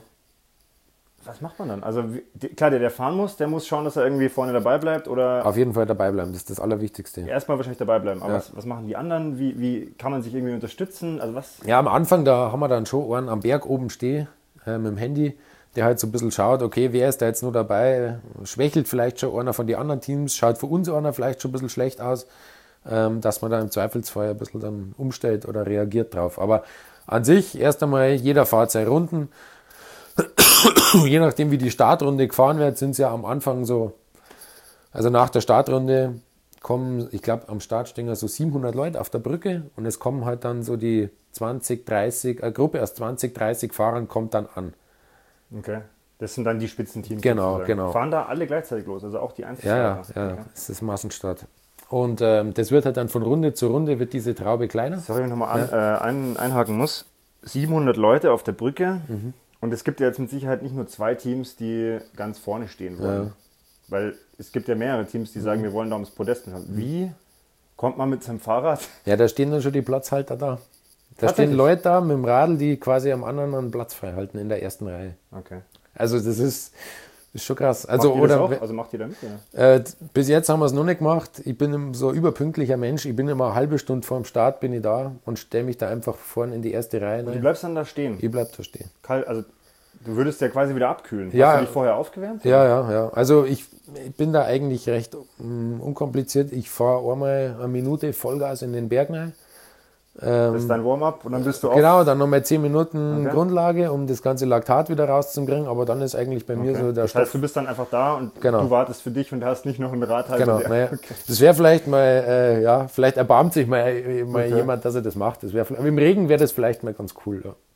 Gut, und dann, also das Rennen läuft, äh, ihr sitzt im Zelt, wartet, schaut, wie, wie läuft so ein Wechsel von Fahrer zu Fahrer? Abklatschen? Oder wie muss man das? Also man muss sich berühren, es gibt so einen Staffelstab zur Übergabe, das ist meistens so ein Reflektorband, was man sich um die Hose äh, rummacht, um eine Jeans. Das muss man weitergeben. Das oder? muss man weitergeben. Wenn man das verliert, ist nicht so tragisch, aber man muss sich berühren. Also da okay. wird auch drauf geschaut, weil sonst könnte ja da einer drüber fahren, nur winken, ich bin da und der Nächste mhm. fährt raus und das macht schon auch was aus, wie du da aus, also das läuft ja durch ein Bierzelt durch über Kopfsteinpflaster. Und da ist der Wechsel. Und da ist der Wechsel. Also okay. einmal ins Bierzelt rein Und da hinten, da steigst dann ab, springst über so einen Baumstamm drüber und dann gehst du zu den anderen hier, klatscht und die fahren dann auf Ach der so, anderen Seite wieder raus. Achso, man macht das nicht im, also in der nein, Fahrt, nein, nein, okay, nein, das wär, im, im man Stehen. Muss absteigen genau. und wo, das Rad nimmst du mit in dem Fall. Genau. Mit deinen Klickschuhen, zack, zack, genau. zack. Genau, und da kannst halt echt, wenn da eine große Herde reinkommt, also du musst da ähm, vor dem Wechsel ganz weit vorn dabei sein in der Gruppe, wo du reinkommst, weil wenn du da ganz hinten bist und da sind Einzelstarter dabei oder irgendwas, und die anderen knallen raus und dann mischen sie so Einzelfahrer dazwischen oder, oder langsamere Teams, denen mhm. das jetzt einfach nicht so wichtig ist, da Vollgas zum Fahren, dann musst du danach im blödsten Fall am Berg mal fünfzig Meter zufahren und dann... Das tut weh. Ne? Das tut richtig weh. Also ich bin jetzt nicht der Radsportexperte, aber ich habe es auch schon öfter mal gemerkt, dass bei einem Ligarennen, wo man in der Gruppe fährt, wenn da nach der Kurve mal die Lücke ist, ja, dann... Da können zehn Meter, das, das kann, kann richtig, richtig hart werden. Ja. Also ich sehe schon, ich habe es ja auch im Johannes schon gesagt, also ich komme dieses Jahr da zum Zuschauen, weil das hört sich auch für mich an der Stelle schon wieder echt ein bisschen wild an, wenn man sagt, okay, ins Bierzelt kommt da so eine Horde reingeprügelt und dann ja. abspringen und weitergeben, ja. der Staffelstab und so. Ähm, vielleicht als abschließende Frage zu dem vierundzwanzig-Stunden-Rennen in Kelheim, und da würde ich auch so die Überleitung ein bisschen zu einem generellen Thema Radsport machen. Was oder warum ist das so, warum hat das so eine große Bedeutung? Warum, warum, also es hört sich jetzt provokativ an, aber warum... Ich meine, Stockerl ist auch gut. Zweiter Platz ist ja nichts Schlechtes. Aber was Klar. Also, juckt es euch so oder dich auch so, das Ding da zu gewinnen? Also, gibt es da eine Antrieb, Antriebsfeder? Oder? Klar, also Stockerl ist super. Also das, die Leistungen, die wir da in den letzten Jahren geschafft haben, das war genial. Ähm, mit Mixed, muss ich ganz ehrlich sagen, ich habe es mit Mixed schon mal gewonnen. Ja, und äh, das hätte jetzt vielleicht ein bisschen arrogant an, oder ich weiß auch nicht, aber mei. Gewinner ist halt einfach Gewinner. Das ist so. Also ja. klar, Zweiter ist cool, Dritter ist cool, Vierter ist dann vielleicht nicht mehr so cool, aber Gewinner ist halt einfach Gewinner. Ja? Und ja. Ähm, mei, ob, klar, also ob es funktioniert, wir werden schauen, wir werden wieder vorbereitet sein, mei, und der Rest sehen wir dann am Sonntag um vierzehn Uhr. Genau, und ein bisschen Glück, wie du gesagt hast, gehört ja auch immer dazu. Auf jeden man Fall. Muss, es muss alles passen, ja. aber die Daumen sind auf jeden Fall von meiner Seite schon mal gedrückt. Danke. Und wie gesagt, ich werde das dieses Jahr mitverfolgen. Und ja, bis dem Zelt natürlich ja herzlich eingeladen. Also da da genau. freue ich mich wirklich drauf. Ich meine, ich, das, das würde ich auch gerne annehmen, um da einfach mal ein bisschen zu, hinter die Kulissen zu schauen und ja. mal live zu erleben. Und vielleicht kann man das ja auch mit so einer mal Mini-Reportage verbinden, dass man mal sieht, wie sowas wirklich abläuft. Ja, okay. Ich glaube, wir könnten eine Stunde nur über das Rennen reden, ja. was da alles dahinter ja. steht. Also da freue ich mich drauf. Ja, und wir werden ja dieses Jahr, also das muss man vielleicht auch dazu sagen, weil jetzt haben wir immer nur über Herren gesprochen, wir werden ja dieses Jahr ein super Damenteam am Start haben. Okay. Bei den Senioren bildet sich schon was. Aha. Auch als Team? Oder? Auch als okay. Team, ja. Ähm, schauen wir mal. Also, also das ist dann auf jeden Fall, ja, wird es ja richtig interessant, weil mhm. ihr habt ja auch, auch wieder Einzelfahrer am Start. Mhm. Das heißt, wir werden das mal auf allen Ebenen verfolgen. Gut, wir haben natürlich jetzt das Männerteam hier Klar, auch rausgenommen logisch. Im Gespräch, weil ja. du jetzt hier sitzt. Ja. Das soll natürlich nicht heißen, dass wir da andere Sportler dann, dass die nicht genauso wichtig genau, sind. Weil ja. ich denke, du hast ja gerade gesagt, für den Verein ist erstmal ein gutes Teamergebnis genau, auch genau, wichtig. Ja. Und das ist, also muss man sagen, wenn bei uns bei den Herren halt, ja, wenn wir halt Vierter wären, ja, dann wären wir halt Vierter. Ja, aber wenn die Damen zum Beispiel gewinnen oder ja. Zweiter werden, ja, da freue ich mich genauso und ja. bin bei der Siegerehrung gefahren. Also, cool. ja, und äh, vielleicht nur kurz, weil du gesagt hast, warum hat das so einen hohen Stellenwert? Komm mit runter und schau da am Sonntag um vierzehn Uhr diese Siegerehrung an. Gut. Und dann, äh, Wahrscheinlich dann frage ich, ich dich nochmal, ja, genau, okay. was ist das Besondere das an machen wir, das halten wir auch jetzt schon so fest an der ja. Stelle, weil wie gesagt, ich meine, es ist echt ein bisschen schwierig. Ich meine, ich habe jetzt, also ich bin jetzt schon jemand, der, der durchaus Berührungspunkte zum Radsport hat durch, mhm. das, durch das ganze Triathlon-Ding. Es ist vielleicht im Triathlon oft anders, aber ich bin auch jemand, der schon auch gerne Radrennen im Fernsehen anschaut mhm. und so. Aber ich kann es trotzdem bis jetzt noch nicht ganz mhm. greifen und fassen, was ja, es, da so... Es ist kurz gesagt, es ist diese, diese Spannung, diese Taktik, gerade am Sonntagvormittag. Du bist mal vorn weg, dann kommt wieder wer von hinten, da geht es um Sekunden. Und das Krasse ist halt einfach, du schläfst ja kaum. Also... Jeder, der das sagt, er schläft, ja, du schlafst einmal zwanzig Minuten, so ein Powernap. Ja, im Prinzip machst du die Nacht durch, ja. du bringst jede Runde Höchstleistungen, du denkst dann nachts, Mann, wie soll ich morgen Vormittag dann noch Radl fahren können? Ja. Aber der Körper erholt sich wieder, fährt wieder hoch und du bist halt aber dann so emotional, du nimmst halt diese, das alles noch viel krasser auf, wie bei einem, bei einem normalen Rennen. Also ja. das macht das Besondere, glaube ich, einfach aus. Ich bin sehr gespannt, weil ich glaube, ich, ich kann mir gut vorstellen, dass ich es ein bisschen besser greifen kann und das auch ein bisschen besser verstehe, wenn ich dann vielleicht mal da gewesen bin und das mal gesehen habe, weil man, man, man spürt es, man, also für die, die es jetzt nicht sehen können, man spürt da deine, deine Begeisterung und dein, deine Augen fangen an zu glänzen, aber ich glaube, das ist, wie du sagst, mhm. man muss es, glaube ich, irgendwie mal erlebt haben oder zumindest genau, mal gesehen ja. haben. Und es ist aber, das ist aber auch interessant an dem Rennen. Es gibt ich persönlich, ich kann mich da pushen ohne Ende. Ich kann an dem Tag nochmal zehn Prozent mehr liefern, weil ich mich da einfach so drauf freue, weil der Druck, was heißt Druck? Ja, man hat schon einen Druck, man fährt ja für eine Mannschaft. Und wenn man selber da jetzt abreißen lässt, dann ist man der Depp auf gut Deutsch. Ja. Und es gibt aber auch Leute, die können mit dem Druck halt auch nicht umgehen. Also das ist an dem Rennen... An sind schon Leute zerbrochen Da sind sozusagen. schon Leute, okay. äh, ja, haben da schon vorher die Krise gekriegt. Also, ja. Aber schauen wir mal. Das bleibt spannend.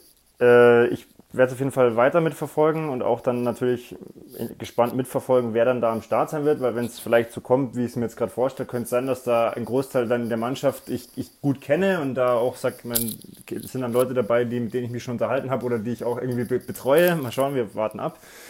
Ähm, Aber als, als nächsten Sprung generell mal in dieses Thema Radsport nochmal rein. Ich habe ja vorhin schon so ein bisschen gefragt, okay, warum, was ist so ein bisschen der Antrieb? Kannst du, kannst du erklären, was Radsport für dich bedeutet oder was Radsport, Radsport für dich ist? Ja, das ist, ich finde beim Radlfahren das Interessante ist, es ist gleichzeitig eine Einzelsportart und eine Mannschaftssportart. Das ist das Interessante dran. Also ich sage immer, Radsport, jeder stirbt alleine. Äh, im Endeffekt ist es so, dir kann keiner mehr helfen. Wenn der Akku leer ist, ist er leer, dann stehst du geparkt an irgendeinem Berg und es ist Feierabend. Ich muss immer so ein bisschen ein, einwerfen, wenn mir was einfällt. Ja. Ist, also kannst du dich an deinen schlimmsten, äh, an deinen schlimmsten Platzer erinnern, wo das mal passiert ist? Mhm. Das, äh, also ich habe zwei, ich kann mich an zwei erinnern. Das eine war beim Ötztaler Radmarathon vor drei Jahren oder so.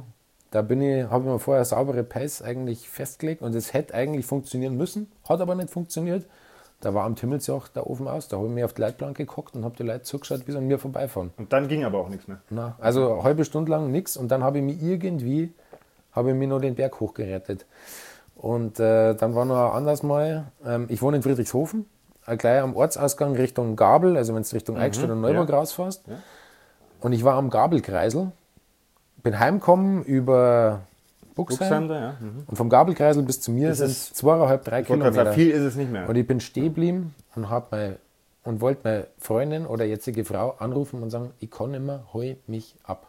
Das ist bitter. Es geht okay. nicht mehr. Ich kann diese zweieinhalb Kilometer nicht mehr heimfahren.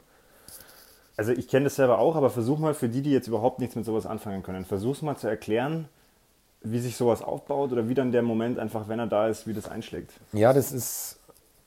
Das kann man sich irgendwie gar nicht vorstellen. Das ist, man ist schon noch irgendwie, also es ist jetzt nicht so, dass man irgendwie zusammensacken wird wie so ein Kartoffelsagerlehrer, aber es ist einfach, du kannst, du bringst es nicht mehr zusammen, diese Kurbeln rumzudrehen, du, das geht einfach nicht mehr. Also das ist unvorstellbar. Wenn du jetzt eine, eine Dose Cola wahrscheinlich trinken würdest und zehn Minuten warten, dann könntest du zumindest wieder so ein bisschen kurbeln, aber das ist einfach wie wenn dir einer das, in Anführungszeichen, das Talent weggenommen hätte ja. oder die, die ja.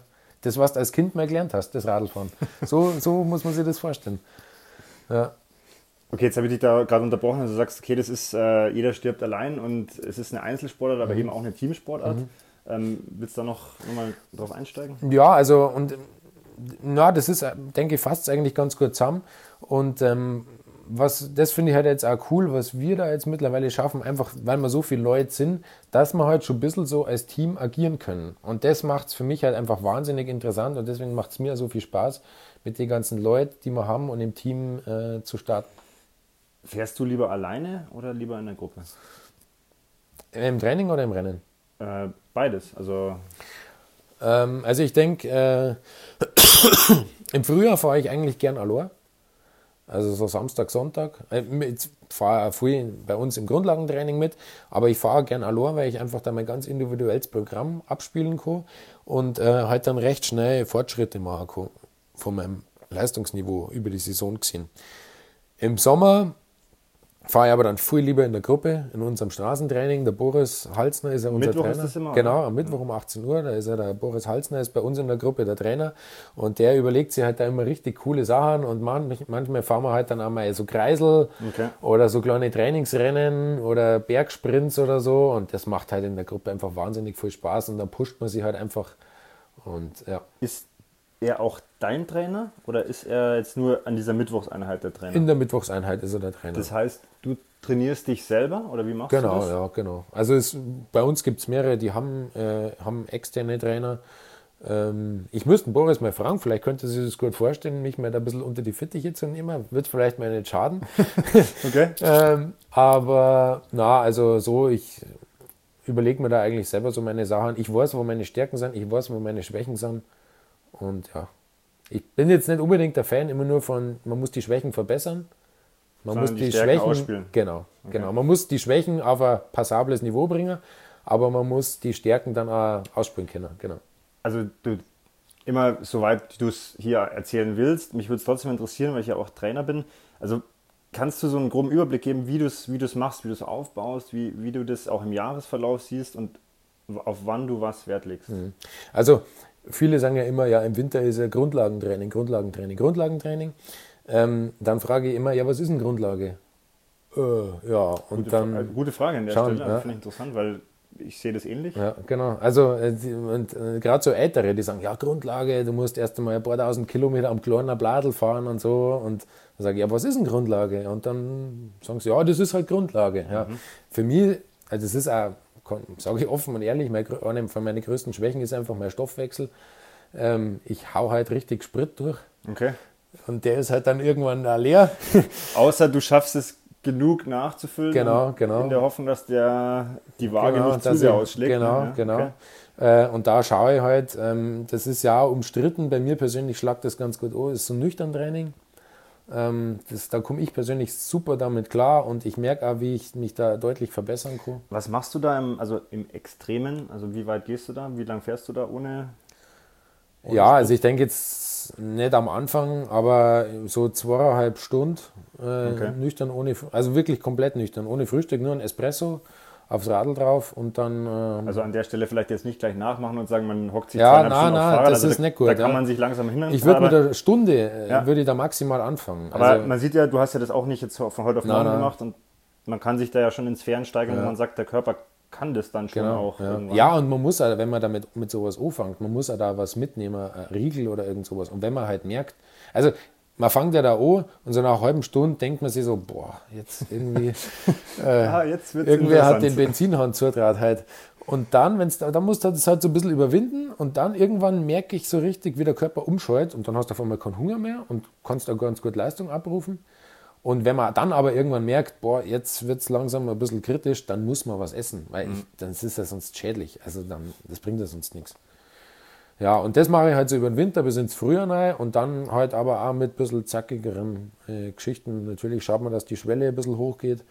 Ähm, für mich persönlich ist immer ganz wichtig, ähm, ich denke, das ja, liegt mir halt auch ganz gut, mal so richtig harte Antritte fahren und danach weiterfahren. Okay, also... All-out quasi zu fahren und dann zu schauen, was man dann noch halten kann? Oder einfach ja, zu schauen, oder wie einfach, lange du den Antritt ja, fahren kannst? Oder? Ja, einfach mal, wie lange kann ich irgendeinen Antritt fahren? Oder ähm, also jetzt nicht einen klassischen Sprint auf der Ziellinie, sondern ich sage okay. jetzt mal so im Bereich sechshundert, siebenhundert Watt äh, mal zwanzig, dreißig Sekunden drehen und dann halt nicht Fürst hängen lassen, sondern dann halt nochmal mit dreihundert, vierhundert weiterfahren. Mhm. Also, machst ja. du sowas? Äh, das ist jetzt eine ganz spezifische Frage, aber bevor du jetzt auf dein Rad steigst und zum Trainieren gehst, überlegst du dir das vorher oder entscheidest du das dann oft auch erst im Moment, was du heute machst? Na, das überlege ich mir eigentlich schon vorher. Okay, also, also das heißt, du machst du das dann wochenweise oder tageweise oder sagst du, du hast so ein Monatsgerüst und baust dann rum? Also ja, so wochenweise okay. eigentlich. Also, ja. also, du, also du bist schon jemand, der so ein bisschen mit Plan agiert, mhm. den du dir halt dann selber gibst. Also mhm. du bist nicht komplett nach, nach Lust und Laune na, und Gefühl. Also, und na, nicht komplett Freestyle, aber ähm, jetzt auch nicht total, heute ist jetzt das und das und das. Ähm, ja, wie gesagt, da ist mit Sicherheit auch noch Potenzial da. Das könnte noch viel genauer umgehen. Habe ich ja schon mal gemacht. Ähm, ja. ähm, bevor wir vielleicht in diesen letzten Block gehen, der, den wir vorher schon kurz besprochen haben, wo viele interessante Themen dabei sind und die können wir auch vielleicht immer nur kurz anschneiden und mal so als, als ja, Input in den Raum werfen. Vielleicht interessiert es ja auch, wen da mal mitzudiskutieren.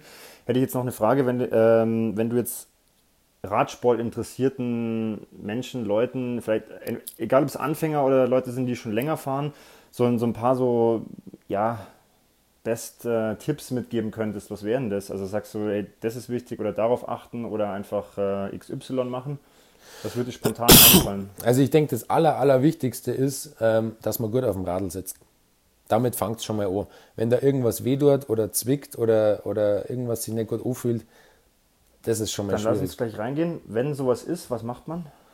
Ja, ich würde ja, also mal viele fangen dann oder ewig rumzuspielen und jetzt Ding, ich würde da empfehlen, sich davon einem Experten anschauen zu lassen. Also zum Bikefitting zu gehen. Zum Bikefitting auf gut Deutsch zum G, genau. Wir haben da einen ganz guten Kontakt bei einem von unseren Sponsoren in Roth. Kann man ja an der Stelle auch sagen. Der Max vom Hero Bikes, ja. Genau. Also da waren jetzt schon mehrere von uns, der macht da ein super Geschäft, äh, nicht Geschäft, aber eine ein, ein super Arbeit. Ähm, der Und was mich da so fasziniert, klar, der schaut einmal hier Winkel da und Abstand da, aber der schaut sich das einfach mal mit einem, mit einem guten, guten Auge, mit viel Erfahrung an und schaut, Mensch. Vielleicht, wie sieht auch der Gesichtsausdruck aus? Genau, wie genau. Fühlt sich jemand, ja. Wie verhält sich die Körpersprache? Genau, ja, ich glaube, ja. Das ist ganz gut, was du sagst. Ich glaube, Technik und Wissenschaft ist immer das eine, genau. Aber Gefühl ja. und Erfahrung ist ja, damit sicher genau, auch ja. das andere. Ja. Genau, ja. Und ähm, das ist, denke ich, ganz wichtig. Ja, und dann muss halt jeder überlegen, wo, wo Wo will ich hin? Also was will ich machen? Will ich einfach nur ein bisschen spazieren fahren? Will ich äh, ambitioniertere Sachen angehen? Will ich mehr einen Marathon fahren, einen Ötztaler? Ja, und je nachdem muss man sich halt dann überlegen, okay, was, was will ich machen? Aber wir haben ja in unsere, wir haben ja zwei Trainingsgruppen am Mittwoch und äh, da sind insgesamt dann vierzig Leute da. Jetzt machen wir dann nur eine dritte, weil, weil wir gesagt haben, Menschen mit knapp dreißig Leuten in einer Gruppe am Mittwochabend rumfahren, ist tot, also das ist nicht mehr, das ist schon drüber eigentlich. Schon gefährlich dann auch. Ja, gefährlich, auch für den Straßenverkehr. Ich verstehe das dann auch, dass sich da mal Autofahrer aufregen. Ähm, jetzt machen wir noch eine dritte Gruppe und ähm, mei, die meisten Leute, die da mitfahren, da sind schon ein paar dabei, die so Marathons fahren, aber manche, die fahren halt einfach, weil es einer Spaß macht. Die treffen sich danach auch alle noch in der Wirtschaft beim Griechen. Da hocken dann fünfundzwanzig Leute danach noch da. Ja, aber das ist halt... Das ist halt bei uns auch total wichtig. Ja. Es geht um, um Sport, es geht auch im Zweifelsfall mal um, um Leistung und um Platzierungen, aber das ganz Wichtige ist auch dieses Miteinander. Also, und das ist ja das, was so ein Verein ausmacht. Genauso steht es ja auch, glaube ich, in eurer Vision oder in, um ja. was geht es bei euch. Da steht es genauso drin, den Einsatz, den ich vorher vorgelesen habe, dann eben um dieses Wettkampfspezifische und dann als letztes steht so, Äh, ja, auch Events und äh, Veranstaltungen, dass das Gesellige nicht zu kurz kommt. Das und ist bei uns ganz wichtig, okay. Definitiv. Ja. Und das ist immer, also es gibt ja verschiedene Ansätze, es gibt ja so Jedermann-Teams und so und das hat äußere Berechtigung. Ähm, wenn mich die Leute halt äh, manchmal fragen, die so neue Dazugänger, ähm, dieses Jahr haben wir jetzt, ich glaube, knapp dreißig neue Mitglieder gehabt, das ist sowieso der Wahnsinn. Und die fragen mich, ja, was bietet ihr? Und, und dann erzähle ich halt das alles auf und sage halt dann auch dazu, ja, und wenn du halt einmal einen Umzug hast und du brauchst Hilfe, dann hilft da halt auch wer dann von uns. Also, und das ist so das bisschen, was, denke ich, was uns auch ausmacht. Ist ja auch an der Stelle super, dass das auch nicht nur auf einer Homepage so steht, sondern dass du ja gerade wirklich berichtest, dass das so gelebt wird. Ja, also, dass ja. das wirklich, ja, dass der Sport das zwar das verbindende Element für alle ist, aber dass das einfach dann doch in manchen Bereichen einfach weitergeht. Ja, das finde ja. ich, finde ich sehr schön. Ähm, jetzt habe ich so ein paar Themen... Die können wir in, in Ausführlichkeit alle gar nicht diskutieren, weil jedes Thema an sich auch wieder wahrscheinlich ein Thema für einen einzelnen Podcast wäre. Aber mich würde es trotzdem interessieren, ob du eine Meinung dazu hast und wenn ja, welche. Wir können alles offen lassen, es gibt nichts, das wir besprechen müssen. Aber wie ist so dein Eindruck A, vom generellen Radsport in der Region? Mal völlig wertfrei gestellt die Frage. Und B, wie ist euer Verhältnis zu anderen Teams oder Vereinigungen im Im Radsport mhm. in der Region? Also ich denke, der Ingolstadt ist schon so ein bisschen so ein Ballungszentrum für den Radsport. Also Ingolstadt und erweitert, also Gammersheim, Wettstetten, Kösching. Das, sorry ja. an der Stelle, es ist na, na, passt, ja. wir nehmen das jetzt immer alles mit dazu. Also es genau, heißt, die Region plus Umgebung. Also, Region Ingolstadt, genau, sagen wir es ja. mal so. Ähm, ist schon so ein bisschen ein Ballungszentrum. Ähm, Kelheim ist das nächste Ballungszentrum, da sind ja aber richtig gute Radlfahrer her oder andere Sportler, Biathleten et cetera. Und, ähm, und mei, ich denke, äh, da hat jeder, jeder Verein hat sich da oder jedes Team ähm, hat sich da ein bisschen auf was spezialisiert in der Region. Äh, ich denke, wir kommen da mit alle gut klar. klar also gibt es keine Rivalitäten oder ja, also aus meiner so. Sicht jetzt nicht. Ich weiß nicht, was die anderen denken, aber aus meiner Sicht jetzt nicht. Also da hat jeder, macht da, macht da ähm, ein bisschen was Spezifisches. Die Köschinger zum Beispiel. Die machen ja viel mit Kindern, Mountainbikes, was ich super finde. Und äh, ja, jeder hat da so ein bisschen sein Steckenpferd. Und, und der Radsport in der Region? Ja, also, der war vielleicht sogar mal noch stärker ausgeprägt. Also wir haben ja zum Beispiel den Radregionscup mal angeboten. Das waren fünf Rennen in der Region, Einzelzeitfahren in Karlshult, Bergzeitfahren Walding. Also unser Bergzeitfahren ah, ist das, das, das ist interessant, das Letzte, was davon überblieben ist. Da haben, da ja. haben ein paar Neuburger öfter mal gewonnen, ja, der genau. Rupprecht und ja, der genau, Das war genau. ein Teamzeitfahren, glaube ich, ne? Oder? Äh, na, Einzelzeitfahren. Oder? Okay, war es ja. Einzelzeitfahren. Aber da, da kann ich mich noch dunkel dran erinnern, ähm, weil dieser Cup sagt mir jetzt zum Beispiel gar nichts. Mhm. Und ich Ja, das war super. Da hat es ein Pförringer Straßenrennen gegeben, dann noch eine Einzelzeitfahren im Interpark, das war dann sogar mal bayerische Meisterschaft. Bei Großmehring da hinten. Oder? Genau, ja, okay. ja, ja. Dann hat es ja vom R S C Ingolstadt, die sind ja leider ein bisschen, ähm, naja. R S C ist Radsportclub, oder? Radsportclub okay. Ingolstadt, da war ja der Manfred Heng mit, äh, mhm. der verstorben ist letztes Jahr. War da der Vorsitzende? Der war da der Chef, langjährige ja. Vorsitzende, ja. Ähm, ja, die sind so ein bisschen... Äh, Ja, ich will jetzt nicht sagen, in der Versenkung verschwunden, aber ja, ähm, doch ein bisschen geschrumpft. Äh, die haben den Ingolstädter Straßenpreis angeboten im, äh, in Wettstetten, dann hinten über äh, Böhmfeld und mhm. äh, an Schädorf vorbei wieder zurück. Dann, äh, und haben wir dann den Altmühltaler Straßenpreis mal gemacht. Genau, den das ist der, aber den gibt es jetzt noch, oder? Äh, Oder? Ich glaube, zwanzig zwanzig wird es den nicht mehr geben. Okay. Den hat es jetzt ein paar Jahre gegeben, war ein Mega-Rennen. Also ja, denke ich, war überall das an der weiter, aber also das war jetzt das Einzige, was ich noch in der Region ja, kenne. Ja. Ähm, weil das ist ja, was heißt, es ist ja fast ein bisschen schade, dass es solche Rennen, die gibt es jetzt alle nicht mehr, oder? Also das nee, ist alles nur noch Walding, aber sonst gibt es nichts mehr. Ähm, kannst du da sagen, warum? Oder? Ja gut, ich sage mal, das eine ist, das wird nicht einfacher, so ein Rennen zu veranstalten. Also in Karlshult damals, äh, da gab es halt dann vier Kreuzungen. Und da das ist einfach im Moos quasi. Im Moos, genau. Runter, neunzig Grad. Genau, zack, also okay. zwei lange Geraden. Ja. Am Haus im Moos vorbei, die lange Gerade. Okay, ja. Dann den kurzen Stich nach rechts, da ist glaube ich der Friedhof oder so. Und dann wieder rechts, mhm. gerade hinter. Ja. Super Strecke für ein Zeitfahren, also super. Und da haben sich eigentlich nichts mal, also ja, auf den Lenker und treten halt. Genau, und da haben sich halt dann, äh, damals haben wir halt so ein Dreieck aufgestellt, Achtung Radrennen, dann haben sich halt Leute von uns aus dem Verein eine Sicherheitsweste angezogen, eine Fahne in die Hand. Wenn einer gekommen ist, haben die schnell den Verkehr aufgehalten, dann ist der Radlfahrer durch. Geht wahrscheinlich einfach gar nicht. Das ist heute undenkbar, da brauchst du Feuerwehr, Polizei, du darfst gar keine Schilder mehr aufstellen. Okay. Da brauchst du jemanden, der dir Schilder aufstellt, das kostet alles Hunderte oder sogar Tausende von Euros. Da musst du ja wahrscheinlich Genehmigungen einholen, wenn das dann irgendwo außerhalb ist. Man muss mehrere Landkreise ja. involvieren und ja. solche Geschichten. Und es gibt, also, äh, wenn es jemand besser weiß, dann bitte mich äh, korrigieren. Ich glaube, es gibt kein Radlrennen, das sich äh, finanziell rentiert. Keines. Die Stadt Düsseldorf kämpft ja, glaube ich, heute noch mit den Millionen äh, Schulden oder Mil- Millionen Miese von, von der Tour de France-Auftakt. Und das war, ist ja auch schon ein Stück her, Das ist jetzt drei, vier Jahre ja. her. Also, drum, äh, das ist...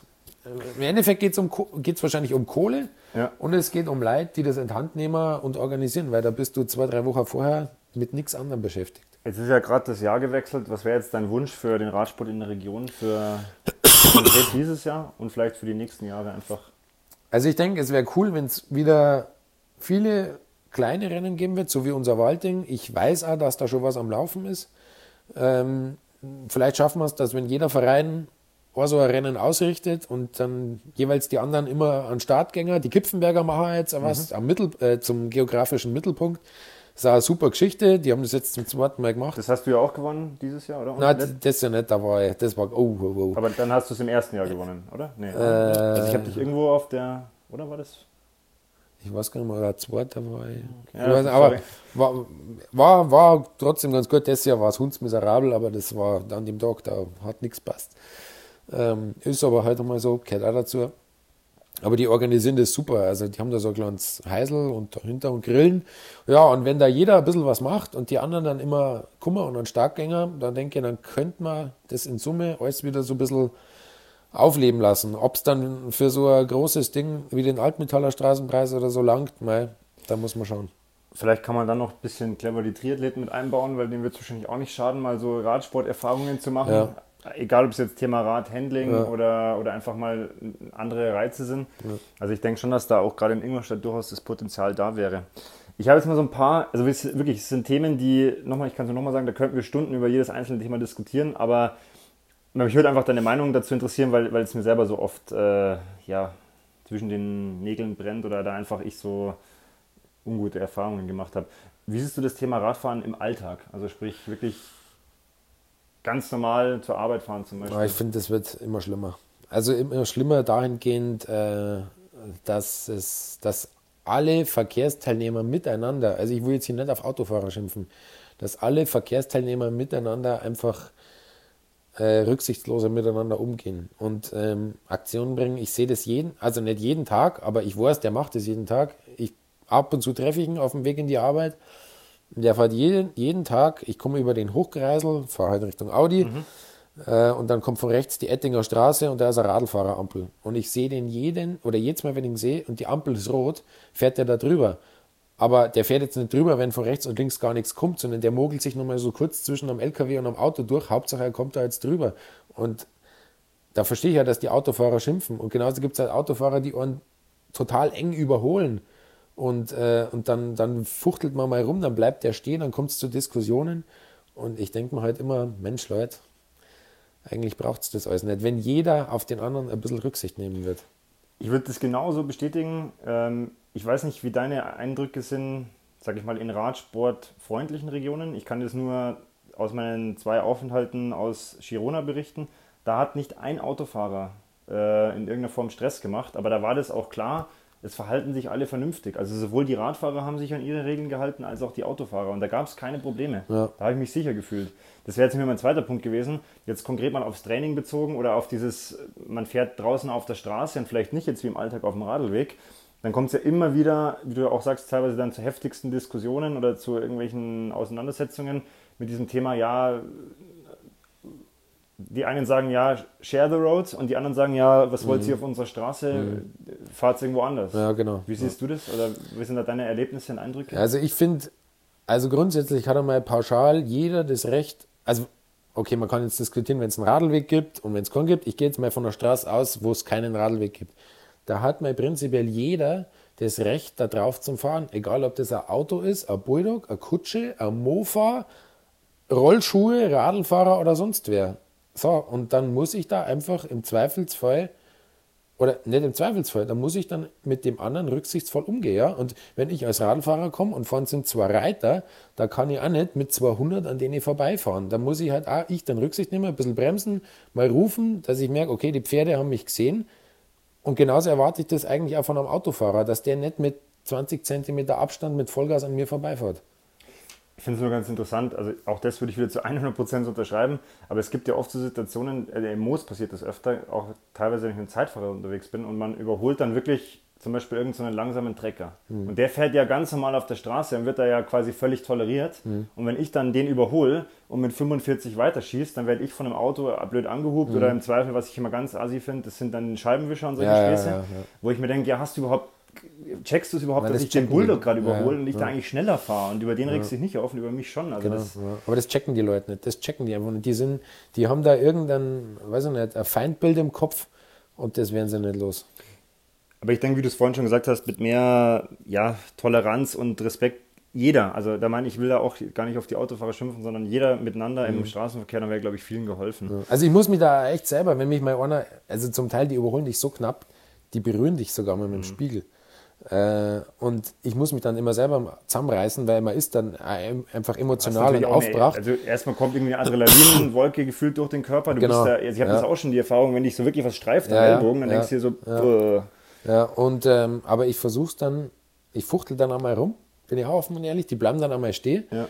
Und ich versuch's dann halt immer zu sagen, hey, wa- was ist es jetzt denn wert, meine Gesundheit und mein Leben da aufs Spiel zu setzen, das bringt es doch überhaupt nicht. Mhm. Du hast so viel Platz zum Überholen. Fahr einen halben Meter weiter nach links, du hast keinen Stress, ich, ich habe keinen Stress und alles ist gut. Und an der Stelle muss man es halt einfach auch immer wieder sagen, weil es einfach auch viele nicht wissen, der Mindestabstand zum Überholen. Es ist jetzt sogar seit ersten ersten offiziell. Ja, aber der ist ganz schön groß. Ja, eineinhalb Meter. Eineinhalb Meter, ja. Das ist richtig ja. viel. Der muss komplett auf die andere Gegenfahrbahn ja. über. Und wenn die nicht frei ist, dann kann er nicht ja. überholen. Das ist was, wo ich sage, das vergisst man auch als Autofahrer ja. selber, glaube ich, ganz ja. oft. Und ja, da nehme ich mich gar nicht aus, weil ich bin ja auch Autofahrer. Ja. Aber eineinhalb Meter ist echt ist viel. Ist verdammt viel. Also und was auch interessant ist, seit ersten ersten gibt's jetzt, äh, steht jetzt in der Straßenverkehrsordnung drin, dass man, wenn man den Verkehr nicht behindert, zu zweit nebeneinander fahren kann. Darf. Okay. Und also ganz offiziell. Wie wird das ausgelegt, wenn man den Verkehr nicht behindert? Ja gut, ich, also ich würde es jetzt so interpretieren, wenn die Gegenfahrbahn komplett frei ist und der dann kann überholen, dann behindere ich den Verkehr nicht. Okay. Wenn es eine mega schmale Straße ist, vielleicht ohne Mittenmarkierung, Und vielleicht auch noch schlecht einsehbar. Genau, ist, dann okay. Sollte man vielleicht besser mal hintereinander fahren. Wir lassen es mal so an stehen. Der Stelle so stehen. Kann sich jeder seine Gedanken machen. Ähm, Wattmessung oder Gefühl? Ah, Wattmessung mit ganz viel Gefühl.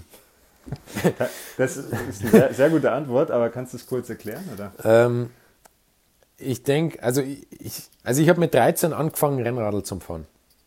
Und, ähm, das war jetzt vor knapp zwanzig vor, Jahren? Genau. Da gab es genau da schon... Cool.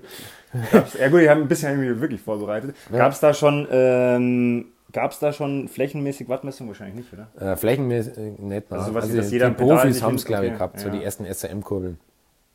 Und ähm, ja, wir haben da einen Jugendtrainer gehabt äh, und das, ich habe heute noch dem seinen, dem seinen Satz in Ohr, bergauf, dicker Gang, großes Blatt, bergab, kleines Blatt, Kurbeln, Kurbeln, Kurbeln. Mhm. Und ähm, da entwickelst du dann schon ein Gefühl für den Körper. Also auch wenn du so jung bist und dann Rennen fährst, okay, wie weit kann ich jetzt gehen, bis man einen Stecker zieht? Und ähm, ich denke, viele Leute, die jetzt neu einsteigen und sich äh, äh, Kurbeln mit Leistung oder Pedalsystem, ich sage jetzt einfach mal mit Leistungsmessen kaufen, haben dieses Gefühl nicht und haben dann auch dieses Gefühl nicht, wie viel können sie ihrem Körper zumuten an Training, bevor sie kaputt sind. Also die, die können, die schauen halt auf ihre Zahlen und Äh, ja, okay, die Zahl sagt jetzt, ja, du bist ja noch gar nicht so kaputt, aber wenn ich mich auf gut Deutsch scheiße fühle, dann muss ich auf das Gefühl hören. Also das hilft sonst, das hilft nichts. Ja, und ähm, drum, äh, Wattmessung mit viel Gefühl. Also dieser Vorteil ist natürlich, ich kann total spezifisch und genau trainieren, sehe ich als großen Vorteil, kann mich ja in, in einem Rennen halt total sauber einteilen, wenn ich meine Werte kenne. Ähm, Aber man darf sich nicht zu sehr drauf verlassen. Machst du das, Leistungsmessung, mhm. mit sehr viel Gefühl? Genau. Okay. Ja. Dann haben wir mal einen Tipp von einem Radsportler, finde ich auch sehr interessant. Ähm, komplett anderes Thema. Helmpflicht, ja oder nein? Ja, also ich würde mal sagen, prinzipiell ja. Aber es würde dazu führen, dass weniger Leute Radl fahren. Und das finde ich nicht gut. Also was ich auf jeden Fall sagen würde, ist Helmpflicht für E-Bikes. Ich persönlich bin kein Gegner von E-Bikes, weil ich einfach sage, dann fahren die Leute Radl und das ist schön, wenn ja. ältere Leute einfach, die sich halt vielleicht nicht mehr so fit sind, sagen können, ah Mensch, ich kann noch mit dem Radl rumfahren, aber die sind halt die Geschwindigkeitsbereiche nicht gewohnt, weil sie halt schon länger nicht mehr so schnell mit dem Radl gefahren sind und da ist ein Helm äh, ja absolut angebracht. Also kann ich vielleicht eine ganz kurze Anekdote erzählen, wir sind mal bei einer Tourenfahrt gestartet und sind äh, über die Gerolfinger Straße rausgefahren nach Gerolfing, mhm. äh, rechts an der Spitzelmühle vorbei und wir sind auf der Straße gefahren, weil wir eine Riesengruppe waren, zwanzig Leute und links auf dem Radlweg und ich war in der Führung und sehe, es liegt jemand am Radlweg. Das ist ja komisch, hab die anderen irgendwie gewunken, langsam, langsam. Ja. Und dann bin ich da hier und da war das ein junges Mädel, ich hätte jetzt gesagt sechzehn, siebzehn, die ist, wollte halt mit ihrem Radl irgendwie in die Stadt fahren, so ein normales Trekkingradl, ist irgendwie, hat die Kontrolle verloren, ist gefallen und hat sich einen Stein in den Schädelknochen, in die Stirn von Nike gerammt. Ja. Und ich habe halt dann mit dem anderen den Notruf abgesetzt und wenn du der halt dann, und wenn du der halt da irgendwie zehn Minuten erklären musst, dass sie jetzt da oben nicht hinlangen darf, ja. dann denkst du, hey, Helm auf und ja. es wäre nichts passiert. Wie ist es bei, bei euch im Verein, wenn jetzt da jemand ankommen würde ohne Helm? Der wird heimgeschickt. Okay. Wie reagierst du, wenn du einen Rennradler triffst draußen, der keinen Helm aufhat? Den grüße ich nicht. Okay, ich frage nur deswegen nach, weil ich habe genau, genau die gleiche Philosophie. Also ich grüße prinzipiell jeden Rennradfahrer. Ich finde es oft äh, krass, dass viele erschrecken oder nicht zurückgrüßen oder dann ja. erstmal sagen, ja, aber, aber wenn, ich, wenn ich wirklich jemanden sehe ohne Helm augenscheinlich, da denke ich mir auch, ja. nee. Also ich, wenn ich den sehe, ich klopfe dann auf meinen eigenen Helm drauf. Also dass du es ihm sogar an, äh, genau, anzeigst, ja, okay. Ja. Ähm, ja, ich habe auch schon mal einen fiesen Sturz gehabt und äh, da hat mir der Helm wahrscheinlich das Leben gerettet und von dem her ist, also für mich ist das, ähm, verstehe nicht, warum jemand ohne Helm fährt. Dann kommt ja auch mal das Argument, also oder ich kenne das leider auch aus vielen persönlichen Beispielen, weil ja ich ja auch Athleten betreue, Beim, bei der Radtour durchs Moos oder durchs Alpental haben alle einen Helm auf und bei den fünf Minuten Trips in der Stadt, mhm. ja, das geht schon und außerdem, ja, meine Haare und weiß ich nicht. Mhm. Also immer Helm? Oder? Ja, ja, also äh, speziell jetzt seit diesem Vorkommnis, darum habe ich es jetzt erzählt, das Vorkommnis da mit dem Mädel mit dem Stein im Kopf, habe ich, äh, hab ich mir sogar einen zweiten Helm gekauft hm. zum in die Arbeit fahren und ziehe den immer auf. Das würde ich an der Stelle genauso wieder unterschreiben. Also ich sage, im Zweifel tut man sich ja selber nichts Gutes, wenn man keinen aufhat. Ja. Und wenn es wirklich mal so ist, weit ist, dann ist man vielleicht wirklich froh, wenn er auf dem Kopf ist. Ja. Wieder ganz anderes Thema, Indoor oder Outdoor? Es gibt ja diese Tendenz, dass immer mehr auf Smart-Trainern trainiert wird, Swift und so weiter. Wie ist deine ähm, Meinung dazu? Ich finde das okay. Also ich denke, das ist immer typenabhängig. Wie vertrage ich die Kälte und wie vertrage ich die Hitze? Ich persönlich habe ein Riesenproblem. Ich laufe im Keller heiß. Okay, das heißt also... Ich kann auf der Rolle trainieren. Ich, geht gar nicht. Ich habe da ein Temperaturproblem. Ich kriege okay. die Hitze nicht vom Körper weg. Selbst mit drei Ventilatoren und Raum vorher auf vierzehn Grad abkühlt, alles probiert. Ich fahre dann schon mit Brille, weil so viele Ventilatoren aufgestellt okay. sind, weil ich sonst eine Bindehautentzündung kriege. Ja. Ja, aber das hilft alles nichts. Und äh, mir macht die Kälte draußen nichts aus. Okay, jetzt war ich auch mal krank, aber naja, das kommt halt auch vor. Aber mei, das muss jeder für sich entscheiden. Prinzipiell ist das Training auf der Rolle, denke ich, sehr effektiv. Äh, was ich immer ganz interessant finde, ist, du trainierst auf der Rolle und du trittst da deine, deine Leistungswerte und so. Und ich nenne ein Beispiel, fast jetzt einmal eineinhalb Stunden zweihundert Watt, so Grundlage. Und dann machst du es mal und dann gehst mal das erste Mal wieder raus, vielleicht mal im Februar, wenn es warm ist. Und, oder wenn es ein bisschen wärmer ist und dann trittst du mal draußen eineinhalb Stunden zweihundert Watt, dann meinst du, fährst tot vom Radl runter. Ja. Das ist, draußen ist gefühlt viel anstrengender als auf der Rolle. Ja. Warum das so ist, weiß ich nicht, aber es ist so. Und das haben wir auch schon viele bestätigt. Also, außer, ja. Okay, ist spannend. Also, ich würde das auch als, als äh, Input von dir einfach mal so stehen lassen. Ähm, ein letztes Thema, und das ist halt was, wo ich sage, du kommst ja nicht drum rum, äh, wenn du Radsport, ja, egal ob du es jetzt googelst oder ob du es irgendwo in eine, eine Gesprächsrunde einwirfst, wenn du über das Radfahren redest, dann kommt sofort mit derselben Keule Doping. Mhm. Ähm, ich will jetzt auch gar nicht, äh, also ich hoffe, wir müssen nicht diskutieren, dass Doping äh, kein Thema sein darf, mhm. niemals, ever. Aber mich würde interessieren, wie du das als Radfahrer erlebst, wenn zum Beispiel Leute dann sagen, ja, Radsport ist doch eh scheiße, da dopen alle nur, und wie du das selber, als, du hast ja vorhin auch schon gesagt, als Radsport-Fan erlebst, wenn man diese ganze Vergangenheit dieser Sportart, mhm. jetzt sage ich mal, kennt aus den letzten Jahren. Ja, ja also ähm, der Radsport ist da sicher der Sündenbock, was das Thema angeht. Ich bin hundertprozentig davon überzeugt, äh, das ist ja kein Geheimnis, dass im Fußball et cetera genauso gedopt wird, dass in anderen Ländern, wie er mit dem Thema umgegangen wird, Beispiel Spanien, Alberto Contador, der dann erwischt wird und rückwirkend gesperrt wird und dann eigentlich zwei Wochen später schon wieder nimmer gesperrt ist. Jan Ullrich wird hier bei uns quasi fast eingebuchtet. Das ist ein schwieriges Thema. Es sollte nicht sein, oder es darf nicht sein, ganz klar. Ähm, man müsste halt einfach, um das noch stärker zu bekämpfen, auch im Amateurbereich äh, einfach gnadenlos kontrollieren und die Leute rausnehmen. Und das passiert halt leider nicht. Es heißt immer, es ist aus äh, Kostengründen, weil so eine volle Probe irgendwie sehr, sehr teuer ist. Es gibt aber angeblich jetzt also Schnelltests auf die üblichen Mittel, ähm, die wohl kostengünstiger sind. Und das... Ja, also man kriegt da schon bei den Rennen immer sehr, sehr dubiose Sachen mit. Äh, also tatsächlich ja, ist es ja, so. Ja, ja. Das wäre jetzt meine Frage auf, deine, auf deinen Satz gerade. Also glaubst du, dass der Amateursport da jetzt speziell aufs Radfahren bezogen ein Problem hat? Ja, ja. hundertprozentig. Äh, und ich, ich weiß nicht, ob es... Ähm, ich, ich könnte mir vorstellen, aber das soll jetzt keine äh, Unterstellung sein oder das ist nur eine These von mir, dass es im Seniorenbereich noch ein Tick schlimmer ist als im Amateurbereich. Ohne jetzt zu wissen, was deine Gedanken sind und ohne auch da jetzt wieder in, in irgendwelche Sphären zu heben, aber ich könnte mir da vorstellen, wenn du sowas sagst, da geht es noch viel mehr um Profilierung, ja. um Definition über einen zum Beispiel Sieg bei irgendwas.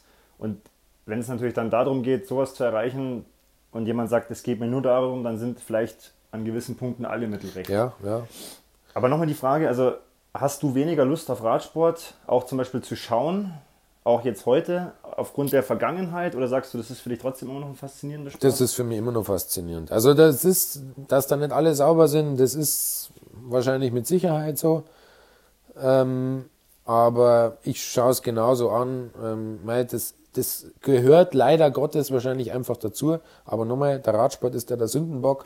Ich bin mir sicher jetzt, wenn man, wenn man Wintersport anschaut, Biathlon, also da ist die Quote wahrscheinlich genauso hoch wie beim Radsport. Aber klar, da geht es um Einschaltquoten und, und, und. Und darum lässt man da auch nichts auffliegen wahrscheinlich. Das, ja. Also das wäre jetzt meine Frage. Du hast es ja vorhin schon mal genauso erwähnt gehabt. Dann habe ich es dann äh, kurz vergessen nachzufragen.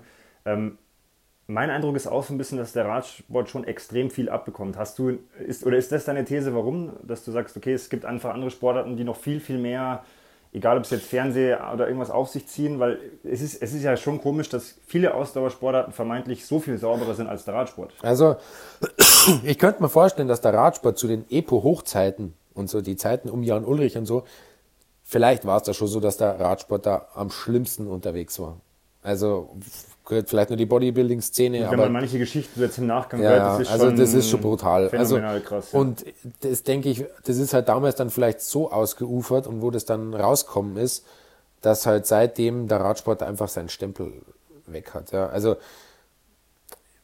ja, warum er in den anderen Sportarten, warum da keiner erwischt wird oder will man niemanden erwischen, das weiß ich nicht, das kann ich nicht beurteilen.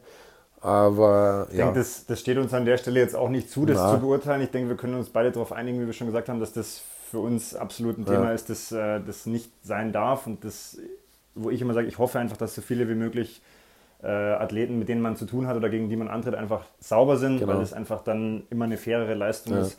Für mich ist immer ein gutes Zeichen, egal ob bei den Profis oder im Amateurbereich, wenn jemand mal so richtig eingeht. Aber so richtig. Und am nächsten Tag dann nicht alle wieder der Fufahrt. Dann, dann habe ich immer so ein bisschen die Hoffnung, ja. Vielleicht doch irgendwo realistisch. Bei dem ist es wahrscheinlich, ja. könnte es mit äh, rechten Dingen zugehen. Sehr gut. Dann würde ich diesen Themenblock mal so beenden. Wie gesagt, wir hätten wahrscheinlich über jedes Thema auch nochmal viel, viel ausführlicher sprechen können. Ich würde noch vier Fragen zum Abschluss stellen. Ich weiß jetzt natürlich nicht, ob du schon einige Podcasts gehört hast und dich so ein bisschen darauf vorbereitet hast. Wenn nicht, das ja. sind immer die gleichen vier Fragen. Dann mhm. musst du jetzt relativ spontan, darfst, kannst antworten, in einem Satz, in einem Wort, wie auch immer. Bist du bereit?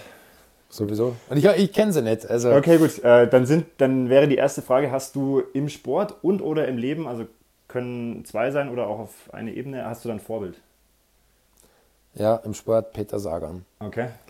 Dann, da musst du kurz, also vielleicht auch für die, die ihn nicht kennen, kurz erklären, warum. Äh, ja, ich finde halt einfach, er ist ein wahnsinnig cooler Typ. Er ist der Rockstar. Und mir gefällt halt einfach seine Einstellung, äh, dass er sagt, ja, also natürlich ist er da, um was zu gewinnen. Ich meine, er ist dreimal Weltmeister geworden. Hintereinander. Hintereinander. Und wenn er halt aber mal, wenn es halt mal nicht hinhaut, dann sagt er, ja mei, ist halt so. Gehört auch dazu. Und äh, ja, der nimmt es halt einfach mal locker, der fährt mal irgendwo mit einem Wheelie hoch. Ähm, ja, das finde ich cool.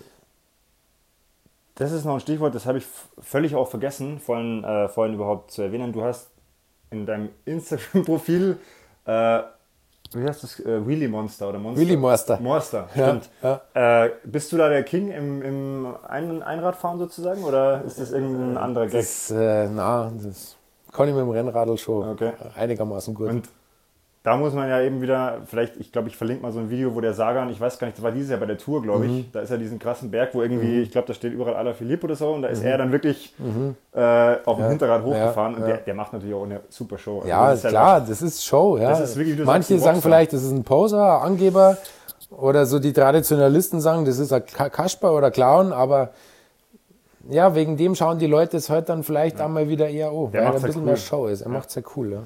Cool, also den verlinken wir auf jeden Fall. Ich schaue mal, dass ich dieses Video finde, weil da gibt es eins, ich glaube von der Tour dieses Jahr und da gibt es auch von der Tour auch noch eins, wo er, glaube ich, dann so ein Buch unterschreibt. Genau. Ja. Während einer Bergetappe, ja, weil der genau. fährt ja immer im Gruppetto hin. Ja. Also einfach phänomenal der ja, ja. Typ. Ja. Ja. Ähm, was ist das wichtigste Learning aus deiner gesamten Radsportzeit? Da haben wir ja vorhin gerade festgestellt, sind bald oder sind schon fast zwanzig Jahre jetzt. Was ist das mit Abstand Wichtigste, was du da gelernt hast? Ja, man muss Spaß drauf haben. Und so kann man einmal mit Niederlagen umgehen, so kann man mit Verletzungen mal umgehen. Und ähm, ja, man muss da einfach positiv gestimmt sein. Also wenn wir jetzt äh, bei dem Wetter, das wir jetzt heute haben, da Nebelsuppe, null Grad, da irgendwo im Moos rumfahrt, dann muss man den Stausackerberg vom vierundzwanzig-Stunden-Rennen im Kopf haben, wie man verschwitzt da volle Kanne aufdonnert. Ich sehe schon, äh, ich muss da nächstes Jahr hin, ja, weil es ja, kommt ja. irgendwie immer wieder als ja. Thema auf. Na, man muss da einfach so, man muss da positiv, immer positiv denken. Aber ich glaube, das ist nicht nur beim Radlfahren, das ist generell so, aber beim Radlfahren sowieso. Aber würdest du sagen, dieses, dieses Learning hat dir dann auch was fürs Leben gebracht? Ja, ja, ja. ja. Denk also schon, ja. da konntest du quasi aus dem Sport ja. transferieren. Schön. Jetzt sind wir...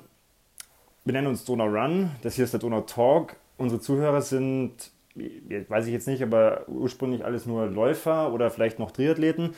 Hast du trotzdem drei Tipps äh, für einfach sportinteressierte Zuhörer? Muss nicht aufs Radfahren bezogen sein, sondern einfach drei Tipps vielleicht für den Sport generell. Mhm. Ähm, man muss die Bereitschaft haben, sich ein bisschen schinden zu können. Ähm, man muss ähm, einmal... selber wegstecken können, dass vielleicht mein Netz so gut läuft oder äh, wie soll ich das jetzt sagen? Also äh, ein kleines Beispiel, wenn wir da am Sonntag in unsere Tourenfahrten fahren, da sind natürlich, oft haben wir eine erste Gruppe, wo wir halt dann einmal einen ja, fünfunddreißiger Schnitt oder so fahren, wenn es flach ist, und oft sind wir so ein bisschen gemischt mit der zweiten Gruppe, und wenn wir da halt so einen zweiunddreißiger, dreiunddreißiger Schnitt fahren, dann müssen sich die schon anstrengen. Müssen schon einige bisschen ja, so klar, voll. Beispiel, Keiner ja. ist gewillt, da irgendjemand aus die Schuhe zum Fahren oder kaputt zum Fahren. Aber die müssen dann schon richtig die Zähne manchmal zusammenbeißen, gerade zum Schluss hier und aus so Kreisel raus, und die hocken danach dann in der Corso-Bar drin, ein Grinsen mit der Sonnenbrille, haben ihren, ihren Russen in der Hand und sagen, Mensch, geil, ja, heute was. bin ich einen dreiunddreißiger Schnitt gefahren. Und so muss man damit umgehen. Also, die, ein bisschen so, den, den Challenge so ein bisschen sehen. Und sich dann nicht entmutigen lassen. Ja, und äh, schlussendlich einfach auf seinen Körper hören. Also das ist, denke ich, ja, ganz wichtig. Ich habe es mir fest vorgenommen, ich betone es an der Stelle immer. Ähm, vor der letzten Frage sage ich jetzt schon Danke für knapp eine Dreiviertelstunden Gespräch, dass du dir die Zeit genommen hast, ähm, dass wir Einblicke über euren Verein bekommen haben, dass wir vielleicht so ein bisschen verstanden haben, warum auch das vierundzwanzig-Stunden-Rennen für dich so wichtig ist. Ich freue mich wirklich extrem drauf. Ähm, Ich bedanke mich für deine Zeit, und du darfst jetzt den letzten Satz vervollständigen, und damit wären wir am Ende des Gesprächs. In einem Satz, in einem Wort, wie auch immer, Radfahren ist? Mehr als nur Radfahren.